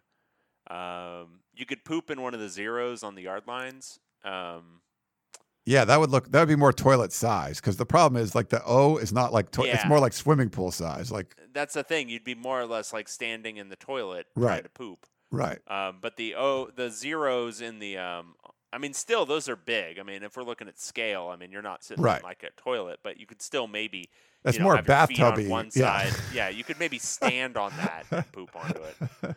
Um, Okay, people cool. needed to know these things, so I'm glad. I, look, we answer the questions that are asked, and that's what we do here. Yeah, to, honest to God, we didn't make that up. Someone sent that in. All right, this is uh, from Pumpy. Uh, Peterson is the subject. Peterson is too stubborn to ever win big at Washington. I'm about twelve beers deep, but even I have enough clarity to know when it's time to hand over the reins of the offense. His unwillingness to play anyone but his Uh, Jag wide receivers that drop more passes than they catch solely because they are seniors have led to another indefensible loss. Why run on third down to set up fourth and short only to throw deep? He's convinced he's a genius, yet my drunk and blurry football mind easily finds his flaws. I went to U W during the Willingham years, and I wish I could go back to not caring like I did then. Until Peterson's let's Until Peterson lets go of the offense, Washington will never win a New Year's Six bowl. Pumpy in Maltby. Okay, so I, look, everyone has the the ability. Everyone can vent after a game like that. I understand the frustration, but Washington fans are out of control after this game. Like, have you noticed this? Yes, like the ones on Twitter just they're out of their minds about this thing, and I'm like. Maybe it's a little bit of a down year, but I mean, dudes, it's still like the clear, like it's a top three team in the league this year. Um, recruiting's going fantastic. Like you're probably going to reload and be back to being super elite soon here. I mean, just, this was a program that like ten years ago went winless and now it's consistently competing for the conference title. And, okay, I understand if you, you want them to get back to the playoff and, and you know, make a, you know, a positive step forward from the last couple of years, and they're, you know, not going to do that this year. Um, but they still have a real shot at winning the league um, because Oregon, you know, th- all they have to do is trip up one other time besides the Washington-Oregon game, and then you're back in business. Um, But it's just uh, pump the brakes, guys. It's going to be okay. Now, are there some legitimate criticis- criticisms with that offense and what he's trying to do and, and whether he's playing the right guys at wide receiver? Yeah, I think so. But, man, I mean, when you go back to it, and we kind of hand-waved it, but they did lose like seven or eight starters on defense. Wasn't it something like that? Yeah, no, I think eight. Eight or nine yeah. or something. So, I mean, a little bit of a rebuild for any team losing that many starters on a particular side of the ball would be normal. Um, and, you know, Washington has been fine this year, even with that. So, I don't know. And, you know, that's the thousand-foot view, and we're not in it. So I understand you've probably got a bunch of detail, and you're looking at things much more detailed way than we are. Um, but the thousand-foot view is this is all still going fine and going great. And uh, I think there's, at minimum, what, nine other programs in the Pac twelve who would switch places with you in a heartbeat? Yeah. Didn't someone so. someone tweeted us and was like, Washington should be like number fifteen in the power rankings this week or something? And I tweeted something in all caps in response to them. Yes. That was funny. Nice. Yes. Uh, I think right. you're up. Is right? it me? Yeah. Ah. This is from Matt from Tree Country, Stanford. Hi, guys. Oh, so we found another one. Is this a new one? What do you mean? This is a new Stanford fan, I think. Yeah, yeah. This is number, okay. th- number three. Hey, we found another one. Number, All right. Number three. Yeah. Uh, can we eliminate the garbage discussion about Stanford being the worst team in the conference? Yes. Are the Cardinal great? No. Are they going to bowl, to a bowl? Probably not. I don't know. I they mean, might. Let's answer, yeah. let's answer that question right now. Okay. All right, so Stanford right now is, what are they? Three uh, and three. Three and three. Oh, wow. Okay, so they're already three and three. They've gotten through Um, Washington, they've already played Oregon. They lost, but they got through them. Um, and they've already played U S C. So that's three of the better-ish teams in the Pac twelve already. So they get U C L A at home on a Thursday night. I you gotta you gotta think that's a win at this point. Yeah. Um. So that's four and three. Then you get Arizona at home, Colorado on the road, Washington State on the road, Cal at home, and then Notre Dame at home. So Notre Dame's probable loss. U C L A probably will win, so four and four. So they've got to take two of Arizona, Colorado, Washington State, and Cal.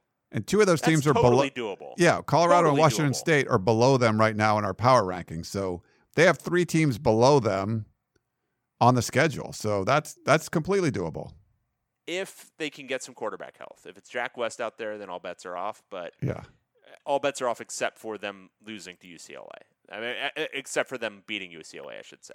Um, That's that's still on, no matter who's playing quarterback for them, as long as they can throw a football. I think they can. Yeah. All right. So, so all right. So wait, and then he said uh, they're clearly not the worst team in the conference. They are dangerous at home and inconsistent at best on the road. There's no way that the recruiting classes that David Shaw has put together are going to result in the worst team in the conference. They have enough talent to back into or accidentally win a few conference games. Thanks for the podcast, Matt from Tree Country. Um. Yeah, I mean, up until the Oregon, up until this past game, they did look like they were the worst team in the conference, and now they obviously are not. So, yeah, I agree with you. Yeah, thanks, thanks, Matt. We we were just flirting with them because it was fun when they were down, you know. But they've won. It's fun for me as a U C L A person to think about Stanford being very bad, right? But obviously, but now they've won two in a row, and uh, yeah, so nice bounce back there, and they looked completely different against Washington. So. Good on David Shaw. Good on the Cardinal. Uh, this one is from Robert. Uh, he's from Scottsdale. Brian Fenley is a Chip homer. Um, why does your man, Brian Fenley, have such a blind spot for Chip Kelly and his shortcomings?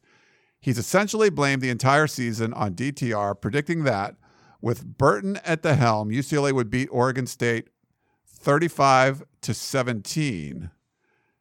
Uh Azanaro and the whole defensive staff needs to go. Chip needs to go with the blur and run tempo. We need to always have Felton on the field, and we, in all caps, need to recruit. Other than that, we're fine. Robert from Scottsdale. I don't know who Brian Fenley is. I don't either. Let me look up Brian Fenley. Okay, so Brian Fenley is a Fox Sports radio guy. Follows me on Twitter. Oh. Okay. Um, and he is – okay, so he's the U C L A I M G College host on A M five seventy. So he's like the U C L A home announcer. I wouldn't take oh, okay. too much from what he's doing. Not to, I, I haven't listened to him, so I don't know. Um, but um, I wouldn't take like too much, you know uh, – you know, this is he's, he's doing the home team announcing. That's not, you know, you're not looking there for super objective analysis. No. Um, so anyway, um, I agree with uh, the defensive staff definitely needs changes. Uh, Chip needs to go blur and run tempo. Um, have Felton on the field at least like sixty percent of the time for sure. And yeah, recruiting's important for college football. So your prescription is right on, Robert from Scottsdale. Nice, Robert. All right. Sorry we didn't uh, know who that dude was, but I don't know. Yeah, no, and, and Brian, if you're listening, sorry. I, I, I, I am I am a very, very half paying attention to sports journalism. I, I do not I do not do enough. Um, all right, so this is from Mark. Uh, take two on U C L A's twenty seventeen coaching search. Uh, hi, Ryan and Dave. Big fan of the podcast. I think I look forward more to listening to your podcast every week than actually watching Pac twelve football and watching the conference implode on itself and help feed Larry Scott's parody fetish. Looking back at the ferocious first year and a half of the Chip Kelly tenure at U C L A, one can't help but wonder what things would look like with a different head coach, including Mora. The decision to let Mora go was justified, but I don't think so many players would have left the program, and we'd be in a position to make a bowl this year. At the time, it seemed like a slam dunk hire for U C L A, and U dollar sign C fans who were trying desperately to bash the hire at the time now look like they somehow had great foresight about the impending doom for U C L A football. Looking back at the available head coach candidates for U C L A football, keeping in mind their co- accomplishments and direction at the time and their achievements now, who should U C L A have hired in twenty seventeen? Thanks again for the witty and insightful commentary and analysis. It helps me get through the slow work days and L A traffic. Go Bruins. Yeah. I mean, I hey, you know me. I was saying home run hire. This is the greatest thing, best thing U C L A's done, and that was wrong. So, I don't know, and I wasn't trolling. I mean, I, it, I believe it, that. It, so it was. I mean, I know. Here's the thing. I think if you go back to twenty seventeen with uh, twenty twenty hindsight, yeah, you wouldn't hire Chip Kelly. But if you're operating with the facts, then you're hiring Chip Kelly. I mean, that's just what you're doing. Um, so. And in the situation where you don't hire Chip Kelly, who's who's then available? Does that mean Chip Kelly went to Florida? And do you have Dan Mullen available? Because if you have Dan Mullen available, you hire Dan Mullen. Um, but otherwise, I mean, I don't know that there were great options available at that time. Um, I mean, Jonathan Smith, he's got a better record so far. Um, like, are you going to hire Kevin Sumlin, who went to Arizona? I don't think so. I don't think that would be a great hire. Herm. I mean, could have taken a run at Dino Babers, Syracuse head coach. Uh, Dave Aranda, the defensive coordinator at L S U. He's got California ties. Um, but no, I mean, I don't think there was another obvious guy. I think if you're going back, you're you're seeing if, okay, so if that means that, that you don't hire Chip Kelly and then he maybe he goes to Florida and takes their offer, then I would take Dan Mullen in a heartbeat. Um, but otherwise, I don't know, make a real run at Kyle Whittingham. That sounds fine. Yeah, it's one of those things where you did the right thing. Like, the results aren't great, but nobody was, I mean, maybe there's some U S C fans that did. And, you know, like our beat writer, Dan Weber, is like, he's not going to be the same. I'm like, Dan, you're crazy. He's going to be awesome. And I was wrong. You know, he's not, he's not been awesome, but I, you did the right thing. Your U C L A, like, that was a huge deal. Like, I, you can't get blamed for doing that. So, yes, it hasn't worked out. It doesn't look like it's going to work out. But it, it's not one of those things where you hired like this really questionable guy and then have to go, well, why did we hire it? What if we did something else? Like, you shouldn't have done anything else. You did exactly what was right, and it just yeah. didn't work. Yeah, I agree with that. Um, I think you got to do this one. Okay. Stewart from Bozeman, Montana. Uh, Fair Pay to Play Act. Ryan and David, in last week's podcast, you called the Fair Pay to Play Act great and wonderful, and that it would be a boon for Olympic sports participants who would who could first. Stuart, this thing is long as hell, man. Just yeah. letting you know, this thing is long as hell. Um, when when you're thinking about writing another email, like think a third of this, okay? Because I can tell you right now, we're going to get to the end of this thing. Ryan will have forgotten everything in the middle. I will have forgotten everything I read, and we're not going to have any coherent response. So I'm just telling you now. Um, and that it would be a boon for Olympic sports participants who could now make some money from their talent and reputation. When answering email questions later in the podcast, however, you showed just why the legislation is not only bad for competitive football, but will ultimately hurt Olympic sports as well. One of your listeners, a twenty-three-year-old Oregon State fan, asked if the Beavers will ever be competitive, and your response was to read a John Canzano piece about investing more in facilities and that Corvallis was isolated and hard to recruit to, even though Corvallis is actually closer to Portland than is Eugene and is right off I five. The next listener asked if Oregon State would be the better school had Phil Knight donated tens of millions to Oregon State instead of Oregon, and you correctly stated that this was likely true, as neither program had amounted to much before the influx of Nike millions. It's all about the money, and Oregon-Oregon State relationship demonstrates why. Oregon went the entire twentieth century without a single ten-win season and went to a grand total of two Rose Bowl and eighty-nine seasons between two Rose Bowls and eighty-nine seasons between nineteen twenty and two thousand nine. Why is Oregon relevant today when it was wholly irrelevant for over one hundred years? Phil Knight and Nike. Now let's fast forward to twenty twenty-three, and college football has settled on some form of national fair pay-to-play standard. Oregon football offers elite players absurd spokesman contracts for the Phil Knight Auto Plaza, while the offensive linemen all receive twenty thousand dollars per year for being the Golden Corral boys. Whatever Oregon State can offer players in terms of sponsorships is dwarfed by whatever Nike U can offer, and the talent gap continues to widen. Okay, I'm going to stop you right there. How is that actually fundamentally, meaningfully different than the relationship right now between Oregon and Oregon State? How often is Oregon State beating Oregon for a single football player? Yeah, doesn't happen. Both schools won. It doesn't really happen. How is that changing this? Except that it's putting more hands in the more money in the hands of players. Yeah, and I think there's pe- anyway. people that make the arguments too that if if Nike's going to put up a bunch of money for Oregon players, um, that's not going to sit well with other Nike schools. So then you could have people pulling out. So it it might not make business sense to keep to do something like that for Nike, because you can't upset your other schools. You have a lot of schools under that umbrella. If you're only doing this for Oregon players and not other schools that are, you know, there's big brands that have Nike. Um, if you're not doing it for them also, then it just doesn't make much sense. So, I, it, well, and no matter what the payouts end up being in college football, they're going to be dwarfed by N F L contracts and the kind of guys who you're talking about, elite players. Like, say, you're, so basically, the, the the the fear is that a school like Oregon, which has a bunch of money behind it, or any of these S E C schools, will just load up their entire roster with like four and five star players. Those dudes want to play too, because they still need to show something if they're going to make an N F L team and get a real contract. Um, it's not like each of these guys is going to be getting millions upon millions of dollars to play or not play or sit on a bench. Um, the money's the money that's already in athletics might increase a little bit, but mostly it's just going to be distributed better. Um, you know, uh, previously, uh, uh, you know, this marketing contract might have gone to the school or whatever, and now they divvy it up among the players or whatever. Um, but it's not. I don't. I don't think it's going to meaningfully change how recruiting goes. I don't think no. it's really going to change how the balance of power works in college football.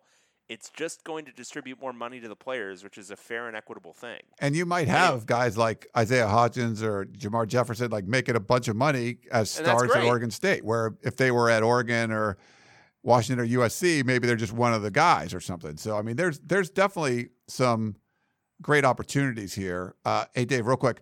The second half of this email by Stuart is brought to you by Bet My Bookie. We this, this, this is long enough that it needs its own sponsorship. All right, so part two of the email. Oregon State, unable to compete off the field, becomes even less relevant on the field, like a Mountain West school that can occasionally compete, but is likely to lose to Oregon nine times out of every ten games. Oregon State revenue suffers as a result due to a more and more apathetic fan base. The Beavers are then forced to cut Olympic programs, including their otherwise successful baseball and softball programs, because, as we all know, football drives the bus. If the football team loses money, the athletic department is not going to make up that up from softball ticket sales. Paying players wins the day, but only for schools like Oregon who can afford to keep up in the fair pay-to-play era. No longer able to woo recruits with its two thousand three hundred fifty-sixth uniform combination, and discovering that adding yet another acre to the weight room facilities is bound by the law of diminishing returns, Oregon is saved by being able to throw money directly at the players instead of facilities. As followers of U S C and U C L A, you don't need to worry about the new legislation, as your teams will survive. Other programs will not, reducing the number of competitive programs and ultimately the future livelihood of the sport. Stuart from Bozeman. I appreciate your outlook on this. I think it is um, playing on some fears and some ideas about the way this is going to work that I don't think are going to be borne out by reality. You're anticipating such a huge amount of money being invested in this, and I just really I'm having a hard time seeing it, yeah. especially at the recruiting level. Like the amount of investment you might put into a, you know, the top fifty guys every year. I could see that. I could see those guys, you know, maybe they get a contract that's going to pay them a whole million dollars a year, right? Like to endorse something, whatever, maybe. Let's just throw that out there. But after that, it is such a crapshoot, like whether a particular guy is going to turn out to be great, um, that it's, I, it's football. I mean, it does take a lot of time for these guys to develop physically to play the game at the at the N F L level. Um, I, I just don't see at the again at the recruiting period when they're seventeen, eighteen years old that a lot of businesses and these other things are going to think it's a good and worthwhile investment to put millions upon millions of dollars into getting these guys in. So if we're talking about Oregon State doesn't have a couple of boosters who are willing to like throw fifty grand at the occasional guy, which is what you're going to get to when it's down to like the, I mean, where's Oregon State typically recruiting? Like they might get a few top three hundred guys every now and then, but most of the time you're talking about developable talent that's in the three-star range. Um, those guys aren't going to be commanding a huge marketing budget. Um, Oregon State can continue to do what Oregon State has done. Um, and, What it's going to be at Oregon State is the same thing it's always been. When you have a good coach who's really good at developing talent and has a really good scheme, you're going to win some games. And when you don't, you're going to lose really bad. Yeah. Um, and it's going to be really dependent on you guys nailing hires, and that's what it is. Um, Oregon has a different deal because, yes, they have a lot of money. They have a brand now that recruits to itself to a certain extent. Um, but it's... Oregon State, their their their their place in the college football universe isn't going to change based off this. I mean, it's still going to be the same thing, which is a tough existence right now, um, but it's still going to be that same thing. I mean, I, I, I really don't see it changing, and I don't I, I don't think I'm being disingenuous there. I really don't see it. No, I agree with you, and I think if you listen to the John Wilner interview, uh, Larry Scott comes out, you know, definitely against this and talks about unintended consequences. I think unintended consequences can really happen, but it might be different than what you think. I don't think any of us know at this point. It's one of those things where you're going to set this in motion, mostly because it's the right thing to do. And then there might be some things that you didn't even realize were benefits that come out of it. And then there's other things that were like, wow, I didn't expect that to happen either. Um, I don't think you can go into this scared. And I don't think you can go to it thinking that the Oregon States of the world and the Iowa States and the Rutgers, like they're going to lose their football programs and then lose all their Olympic sports. I just think that's so that's so doom and gloomy. I just there's no way you can know that's going to happen. Uh, I don't think it's going to happen, but I there, it's I think it's impossible to project something like that happening. Something worse might happen for some schools. Who knows? But my guess is there's going to be some benefits for everybody. Where, what do you do now? Like, does Oregon State get four and five star guys? No, but they figure out like, why do they got studs on the team that you know their names? Like, where did they come from? I think you figure out what's best for your situation. If you're Miami, you're a big name program. You you recruit South Florida. You know, U S C and U C L A are in, L- L- in L- Los Angeles where there's tons of players all around them. If you're not in that kind of situation, you have to do other things. And some of it's development, some of it's finding diamonds in the rough. And you do, I think everyone will adjust to make it work for their situation. Yeah, I think that's right. Uh, we got this from Joshua, hot seat. Hey, Ryan and Dave, this is your loyal listener from Arkansas, Joshua. Hey, Joshua. Uh, with every Pac twelve team, at least five games through the schedule, which coaches are legit on the hot seat? Everyone says Chip and Clay. But U S C doesn't have an athletic director, and realistically, Clay won't be fired until the new A D is in place. I'm not sure that's true, uh, Joshua. U C L A's athletic director is retiring in June, June of, uh, yeah, June of two thousand twenty, right? Yep. Uh, does he fire Chip before then? I doubt it. So, are there any dark horse hot seat candidates out there. I weirdly feel like all the Pac twelve coaches are safe bets to be coaching again next year, unless U S C finishes their A D search before Thanksgiving. Ryan, is there any news on that front? Thanks, guys. Love the show. Joshua. Um, I think everyone um, else is safe. Look up and down outside of the L A schools. You're not getting rid of. There isn't another one that's obvious. No, I mean, no. The Arizona schools are not going anywhere. No, yeah. Herm is not. Um, Whittingham's not. Mel Tucker's not. David Ju- Shaw not. Justin Wilcox not. You know, Chris Peterson, Mike Leach, uh, Cristobal, Jonathan. You know, I, I mean, the, Oregon State just yeah, they just beat U C L A by seventeen points. Like he's not going anywhere. No, they're clearly on the upward tick. I mean, they're they're moving upward in the world. Yeah. So everyone else, I think, is safe. Um, you could have an athletic director in place, Joshua, at U S C in the next couple weeks. It might take. I, I don't think they're going to. They're not going to wait till Thanksgiving. I think they have to do it before then. And my my guess is that Clay Helton's fired, no matter almost no matter what. Uh, you know, if they go on the road and beat Notre Dame and beat Oregon at home and make some kind of crazy run, like maybe. But outside of that, you might have another in-season firing. They've done that the last two coaches in season, but I think, and ideally you don't want to do it all the time, but because of the early signing period and U S C's recruiting class is as bad as I've ever seen. I've never seen one this bad. In October, they're ranked like sixty-second. Um, never happened before. So you to save a recruiting class, you can't really just wait until January anymore. Like you have to have someone in place faster than that. So I think they need to move. Um, if you make the decision you're going another direction, which I think they already have, uh, then you make the move. So uh, we'll see. There could be some fireworks over the next couple of weeks. It's never boring covering U S C, and it probably won't be, like I said, over the next couple of weeks. Uh, do you know where U C L A is ranked in recruiting?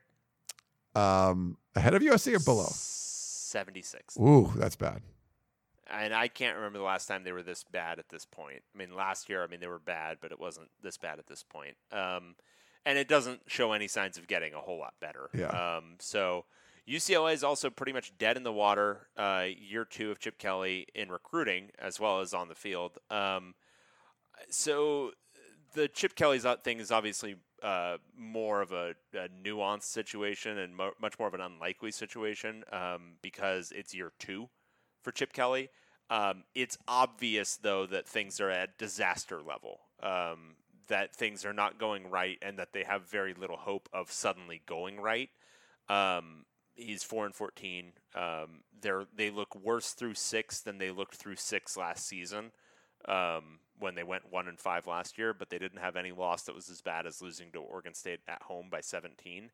Um, so there's a, I mean, there's some noise about it. Um, I don't know if it's going to rise to the point where he actually does get fired at the end of the year. I would bet against it right now, but I also would say it's pretty likely that they go something like two and ten this year. Um, and one and eleven is totally on the table. Um, I'm just saying in aggregate, they probably take one of those six.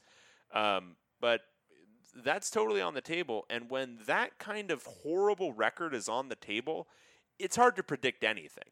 I think there's a lot of people at U C L A right now who are like, no, he's safe. There's no way this is happening. Things get weird when you have a season as bad as one and eleven. Um, and I don't know what form that'll take. You never really know, but guys might transfer out in droves. Um, just weird stuff might happen and you just can't predict it. So um, I think if you're talking about, you know, dark horse hot seat candidates, I think Chip is more that than legitimate hot seat. If only because for U C L A to actually summon the nerve to fire a coach after two years would take an act of God. Um, they just, they don't have that in them. I think U S C certainly would, but U C L A doesn't really do that. Um, but if things get really bad, I don't know. I don't think you can rule out any scenario. So I, I do, I do think it's possible that happens. Um, if they go one and eleven and there's a complete mutiny, guys transferring out, and they look bad going one and eleven, um, and recruiting continues to be in the tank, I don't know if U C L A will have a real choice. I mean, it, it uh, ticket sales are already horrible. Um, they're already struggling to fill even their the the one shady side of the Rose Bowl, let alone the entire bowl. Um, they, I, I don't know if they can afford it to be just absolutely embarrassing going into next year. um, and not being able to sell season tickets. So, yeah, I I wouldn't rule it out. Yeah, you definitely need, over the next six games, yeah, at Stanford, A S U, Colorado, and then at Utah, at U S C, and Cal, you got to get a win somewhere in there, because if you don't, David, you're looking at one and eleven, but much worse is you were this close to having a perfect season, and you blew it by getting six turnovers from Washington State and coming I'm back. So I, honestly, like, so you got to win so another game. You have to win another game, so you don't even have to think been, about that. It would have been so historic. Like, it would have been so cool. Like, Washington still talks about it ten years later. Look, like, you're going to be bad no matter what. Why not be historically bad? Uh, good stuff. All right, this is me. Uh, I think so, yeah. Chip Kelly conspiracy theories from Alex and S B. Hello, David and Ryan. After a humiliating seventeen-point home loss to Oregon State this past weekend, I couldn't help but think there is no way Chip Kelly actually thinks that what he's doing with this program will lead to success. And so my mind has wandered into the realm of conspiracy. What do you think of the following options? One, he's a secret U S C fanboy. He comes in, runs all the talent off the roster, doesn't recruit, craters the program, and then takes over for Helton this offseason and wins three national championships in the next five years. Mm-hmm. Honestly, that's a better explanation than whatever the reality is. I'll take it. Why, like, why would you come in and run this offense, hire like a bunch of your retired buddies to run the defense, um, unless you were trying to deliberately crater the thing?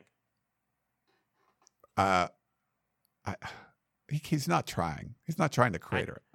I know. Well, you could have stopped it. He's not trying. Um, but uh, uh, no, but it's it's.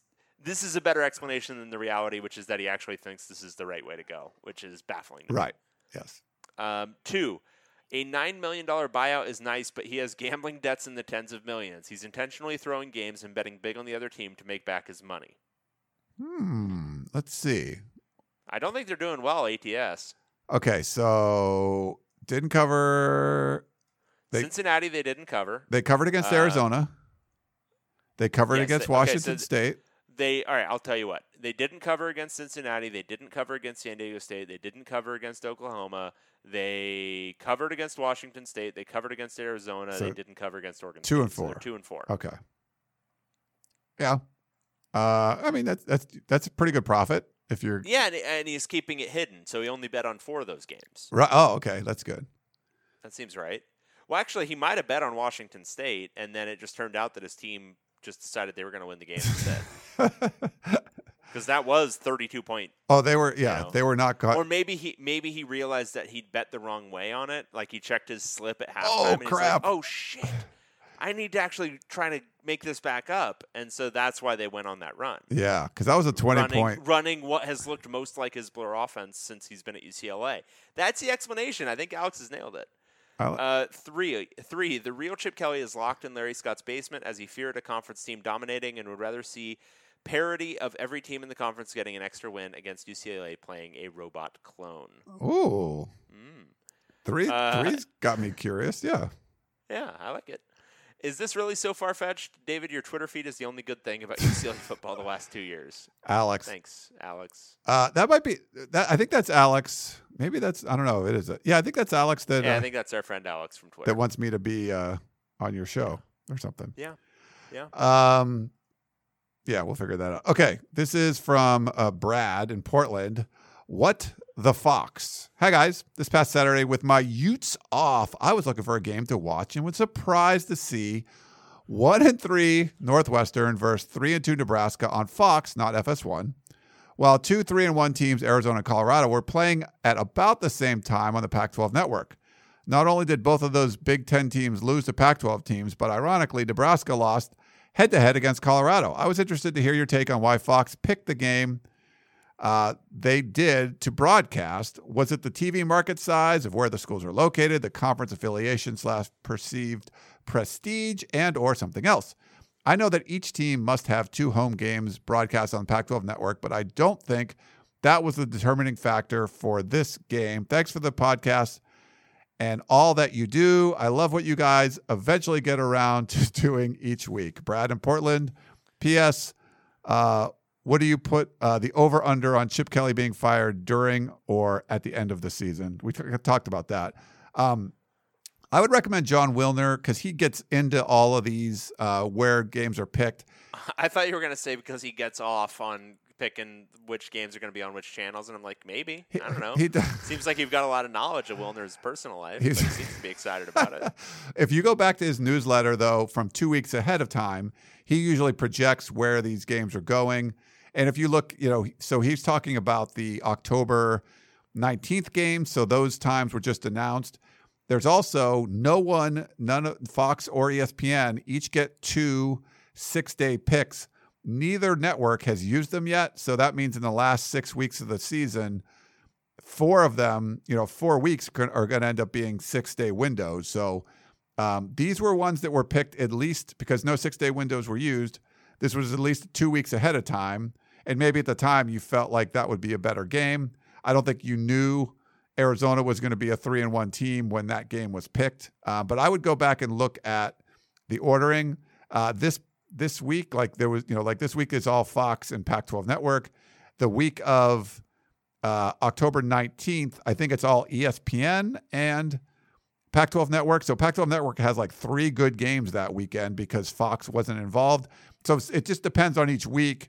There's picks. It's kind of complicated, but it, you can't look at it now and go, oh, yeah, that team is three and one now. I mean, they weren't at the time the game was picked. All right. That, that was exhaustive sense. And excellent. Sorry. I just tried. No, it was beautiful. I loved it. um, this is a text message from Brent. Uh, do you think Brett's and Brent's have to get together and just agree on one? Maybe they should. Yeah, just like join. Because I have Brent. Uh, Brent, write back and tell us if you be if you would agree to be a Brett.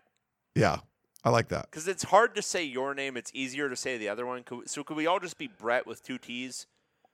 No Brents, no Brett with one T, just all Bretts with two T's. Is that too much to ask? Can we just do that as, as friends, as countrymen? Thank you. Nice. All right. Uh, best receiver in the conference. If you say that Colorado bloke, we are going to have words. Thanks again. Go Beavs. All right, so should we do the tail of the tape between Isaiah and uh, and our, our – wait, is it Isaiah Rodgers? What am I thinking? Isaiah Hodgins? Isaiah Hodgins. Jeez. Can't even get the man's name right after he just, like, schooled the crap out of my Bruins. All right. Um, all right, so last year Hodgins had fifty-nine catches for eight hundred seventy-six yards. This year forty-three for six hundred thirty-two. So he's going to have a dude-like year, well over one thousand yards most likely. Uh, Laviska Shenault stats, pulling them up. All right, so so he had a dude year last year, eighty-six catches for one thousand eleven yards. Also had um, seventeen rushes for one hundred fifteen yards. Um, so you got to factor that in. I mean, he's kind of a do-everything guy, not really just a receiver. Isaiah Hodgins has better numbers receiving. I mean, averaging fifteen yards a catch versus Laviska's eleven point eight last year, and then, again, almost fifteen per catch this year to Laviska's thirteen point three last year, or this year. I don't know. Yeah. Pure receiver? Maybe you're taking Isaiah Hodgins. I just, as a football player, I like Shenault, you know, like, because he does a lot. He can be a short yardage running back for you. He can do a lot of different things. Yeah. But Hodgins But it's been, an argument. It's an argument. He's I'm going to give you that, yeah. Beav fan. He's been a stud. Brett. Yeah. Brett. My man Brett. Brett. Brett. um, yeah. All right. Uh, I think we got one last one yep. from our boy Hithliday. Uh, so this is Proverbs eight eight. And I Would you like me to read it? I uh, I, I looked it up. So all the, oh, okay. all the words of my mouth are righteous. None are crooked or perverse. Sounds like me. Um, so this is from the Bible, obviously. So a little different, uh, kind of a curveball from Hithliday. He usually goes to ancient antiquity, but in the end, isn't the Bible just a, a book from antiquity? It's pretty It's pretty much, yes. Okay, my belief, uh, I'm sorry, my belief, my brief experience as a U C L A fan after taking them in the suicide pool was everything David promised it would be, and like any Bruin, I now have a list of very public grievances that all must hear. Hear ye, hear ye. So now we know where this Proverbs came from. Obviously, picking them at all was number one. So that's the biggest grievance. Eh, that's fair, Hithloday. But I'd like you boys to rank the remaining events from that game in terms of foolishness. All right, so he gives us four items that we have to rank uh, in the foolishness scale. Uh, giving up an onside kick in the first quarter. That was pretty foolish. Surrendering uh, two different fifty-three-yard plays. Going for it on fourth down five times and losing three of them. Fumbling to itself twice, and both were just about the best plays of the night. How much longer can this go on? Hitler, uh, they not happy. So from a foolishness standpoint, I think giving up an onside drop kick was definitely number one. Mm. Um, after, again, picking them. Um, two was probably the surrendering two fifty-three-yard plays.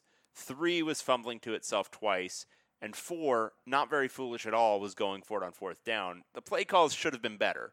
Um, but I don't I, – I'm if you've been listening to this for a while, I do not hate fourth down going for it. No. Just do it, and it's fine. So, no, I thought those were all, like, actually decent decisions to go. Just could have asked for a little bit more on the play call. Especially but. against Oregon State's defense, which has been just god-awful, except oh, except in this game. Hithloday, this was – I uh, man – you don't pick U C L A in that spot. Come on, buddy. So he was one of the like thirty-something people that were left, in, or twenty-seven. What I think it was twenty-seven. Yep. And uh, he's out. Oh, Hithloday would have loved it if he got to win that. That's got to really oh, upset would've. him. Yeah, he's got to be pissed. Yeah, you're basically finished last, Hithloday, because you. I mean, he's so yeah. pissed. He's quoting the Bible now. Yeah, like that's he's and he's going back to the Old Testament. He's going back to an angry God.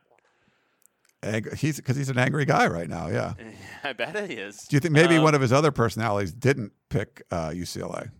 Maybe Rusty Fence. Yeah. What was the other or, one? Um, what was uh, uh, Silence Do Good. Silence Do Good. Yeah. Yeah. We didn't hear from Silence Do Good this week. No, Hithloday was too mad. He was too mad to do any of that tomfoolery. He was just going to do his own. I was. I was funny because you, you don't look at our Twitter. Um, so I was. I, So I pulled up our Twitter, and like like pulled up oh people you should follow. I was on, so I was on our you know the Pac twelve podcast Twitter one, and Hithloday came up, and I we didn't follow him. Like oh we'll follow Hithloday. I'm like I, we did, we weren't following him before, so that's got to be an insult for uh for our man Hithloday, because we followed Andrew Percival, who's the uh, who's the Washington stats guy. Yeah, he tweets us a lot of stuff. He's he really those does. eye charts and things. And, yeah, you love him. Yeah. Andrew.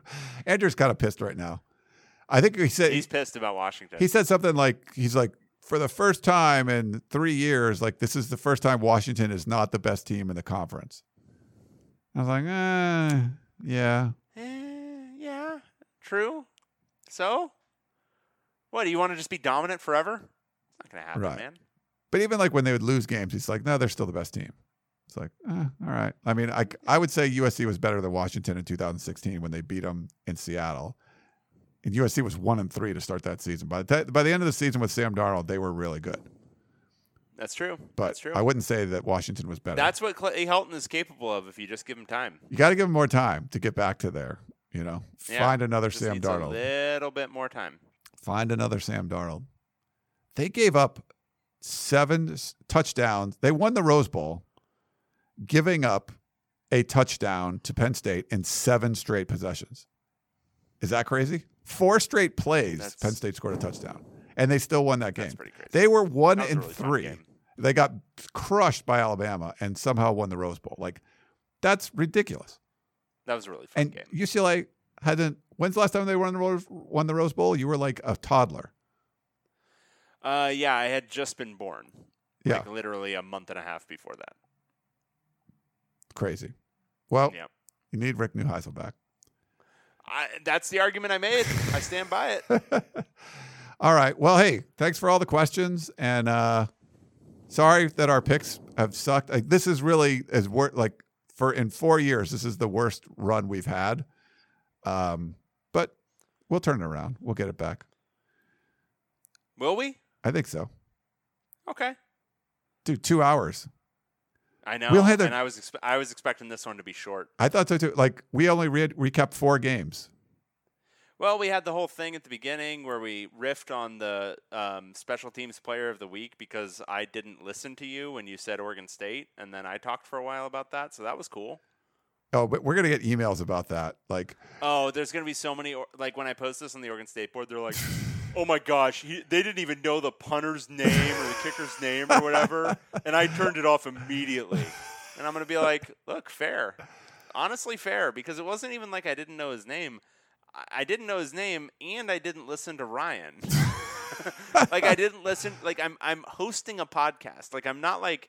I'm not doing other stuff. Like, I'm just hosting a podcast. And for that moment, I was like, I'm just going to stare off into the distance. And then when Ryan's done talking, I'm going to talk again. That's what happened. So that's what happens on this show. So here's the special. Let me read it for you. Okay. So this, I, I'm, you know, I'm going through this email. I just wanted to get a couple notes from each player in my head. I didn't even write this down just so I would know. It says special teams, Daniel Rodriguez, uh, redshirt senior punter, Oregon State from Pleasanton, California. Punted three times in the Beavers' forty-eight thirty-one win over U C L A, averaged forty-seven point seven, forty-seven point seven yards per punt, and tallied a sixty-two-yarder, which tied his career high. Also trapped U C L A inside its twenty once. So that was the first note. So I assumed that was the best thing that happened, and I moved on. But the ne- if I would have read the next note, performed a drop kick in the Uh, on a kickoff in the first quarter that went twenty-three yards and was covered by or- Oregon State and U C L A. That should terror. be the first That's got to be the first obituary. That's what's wrong that with the Pac twelve. Th- like That should be on his friggin' tombstone. Like that should be the first line in his obituary. Yeah.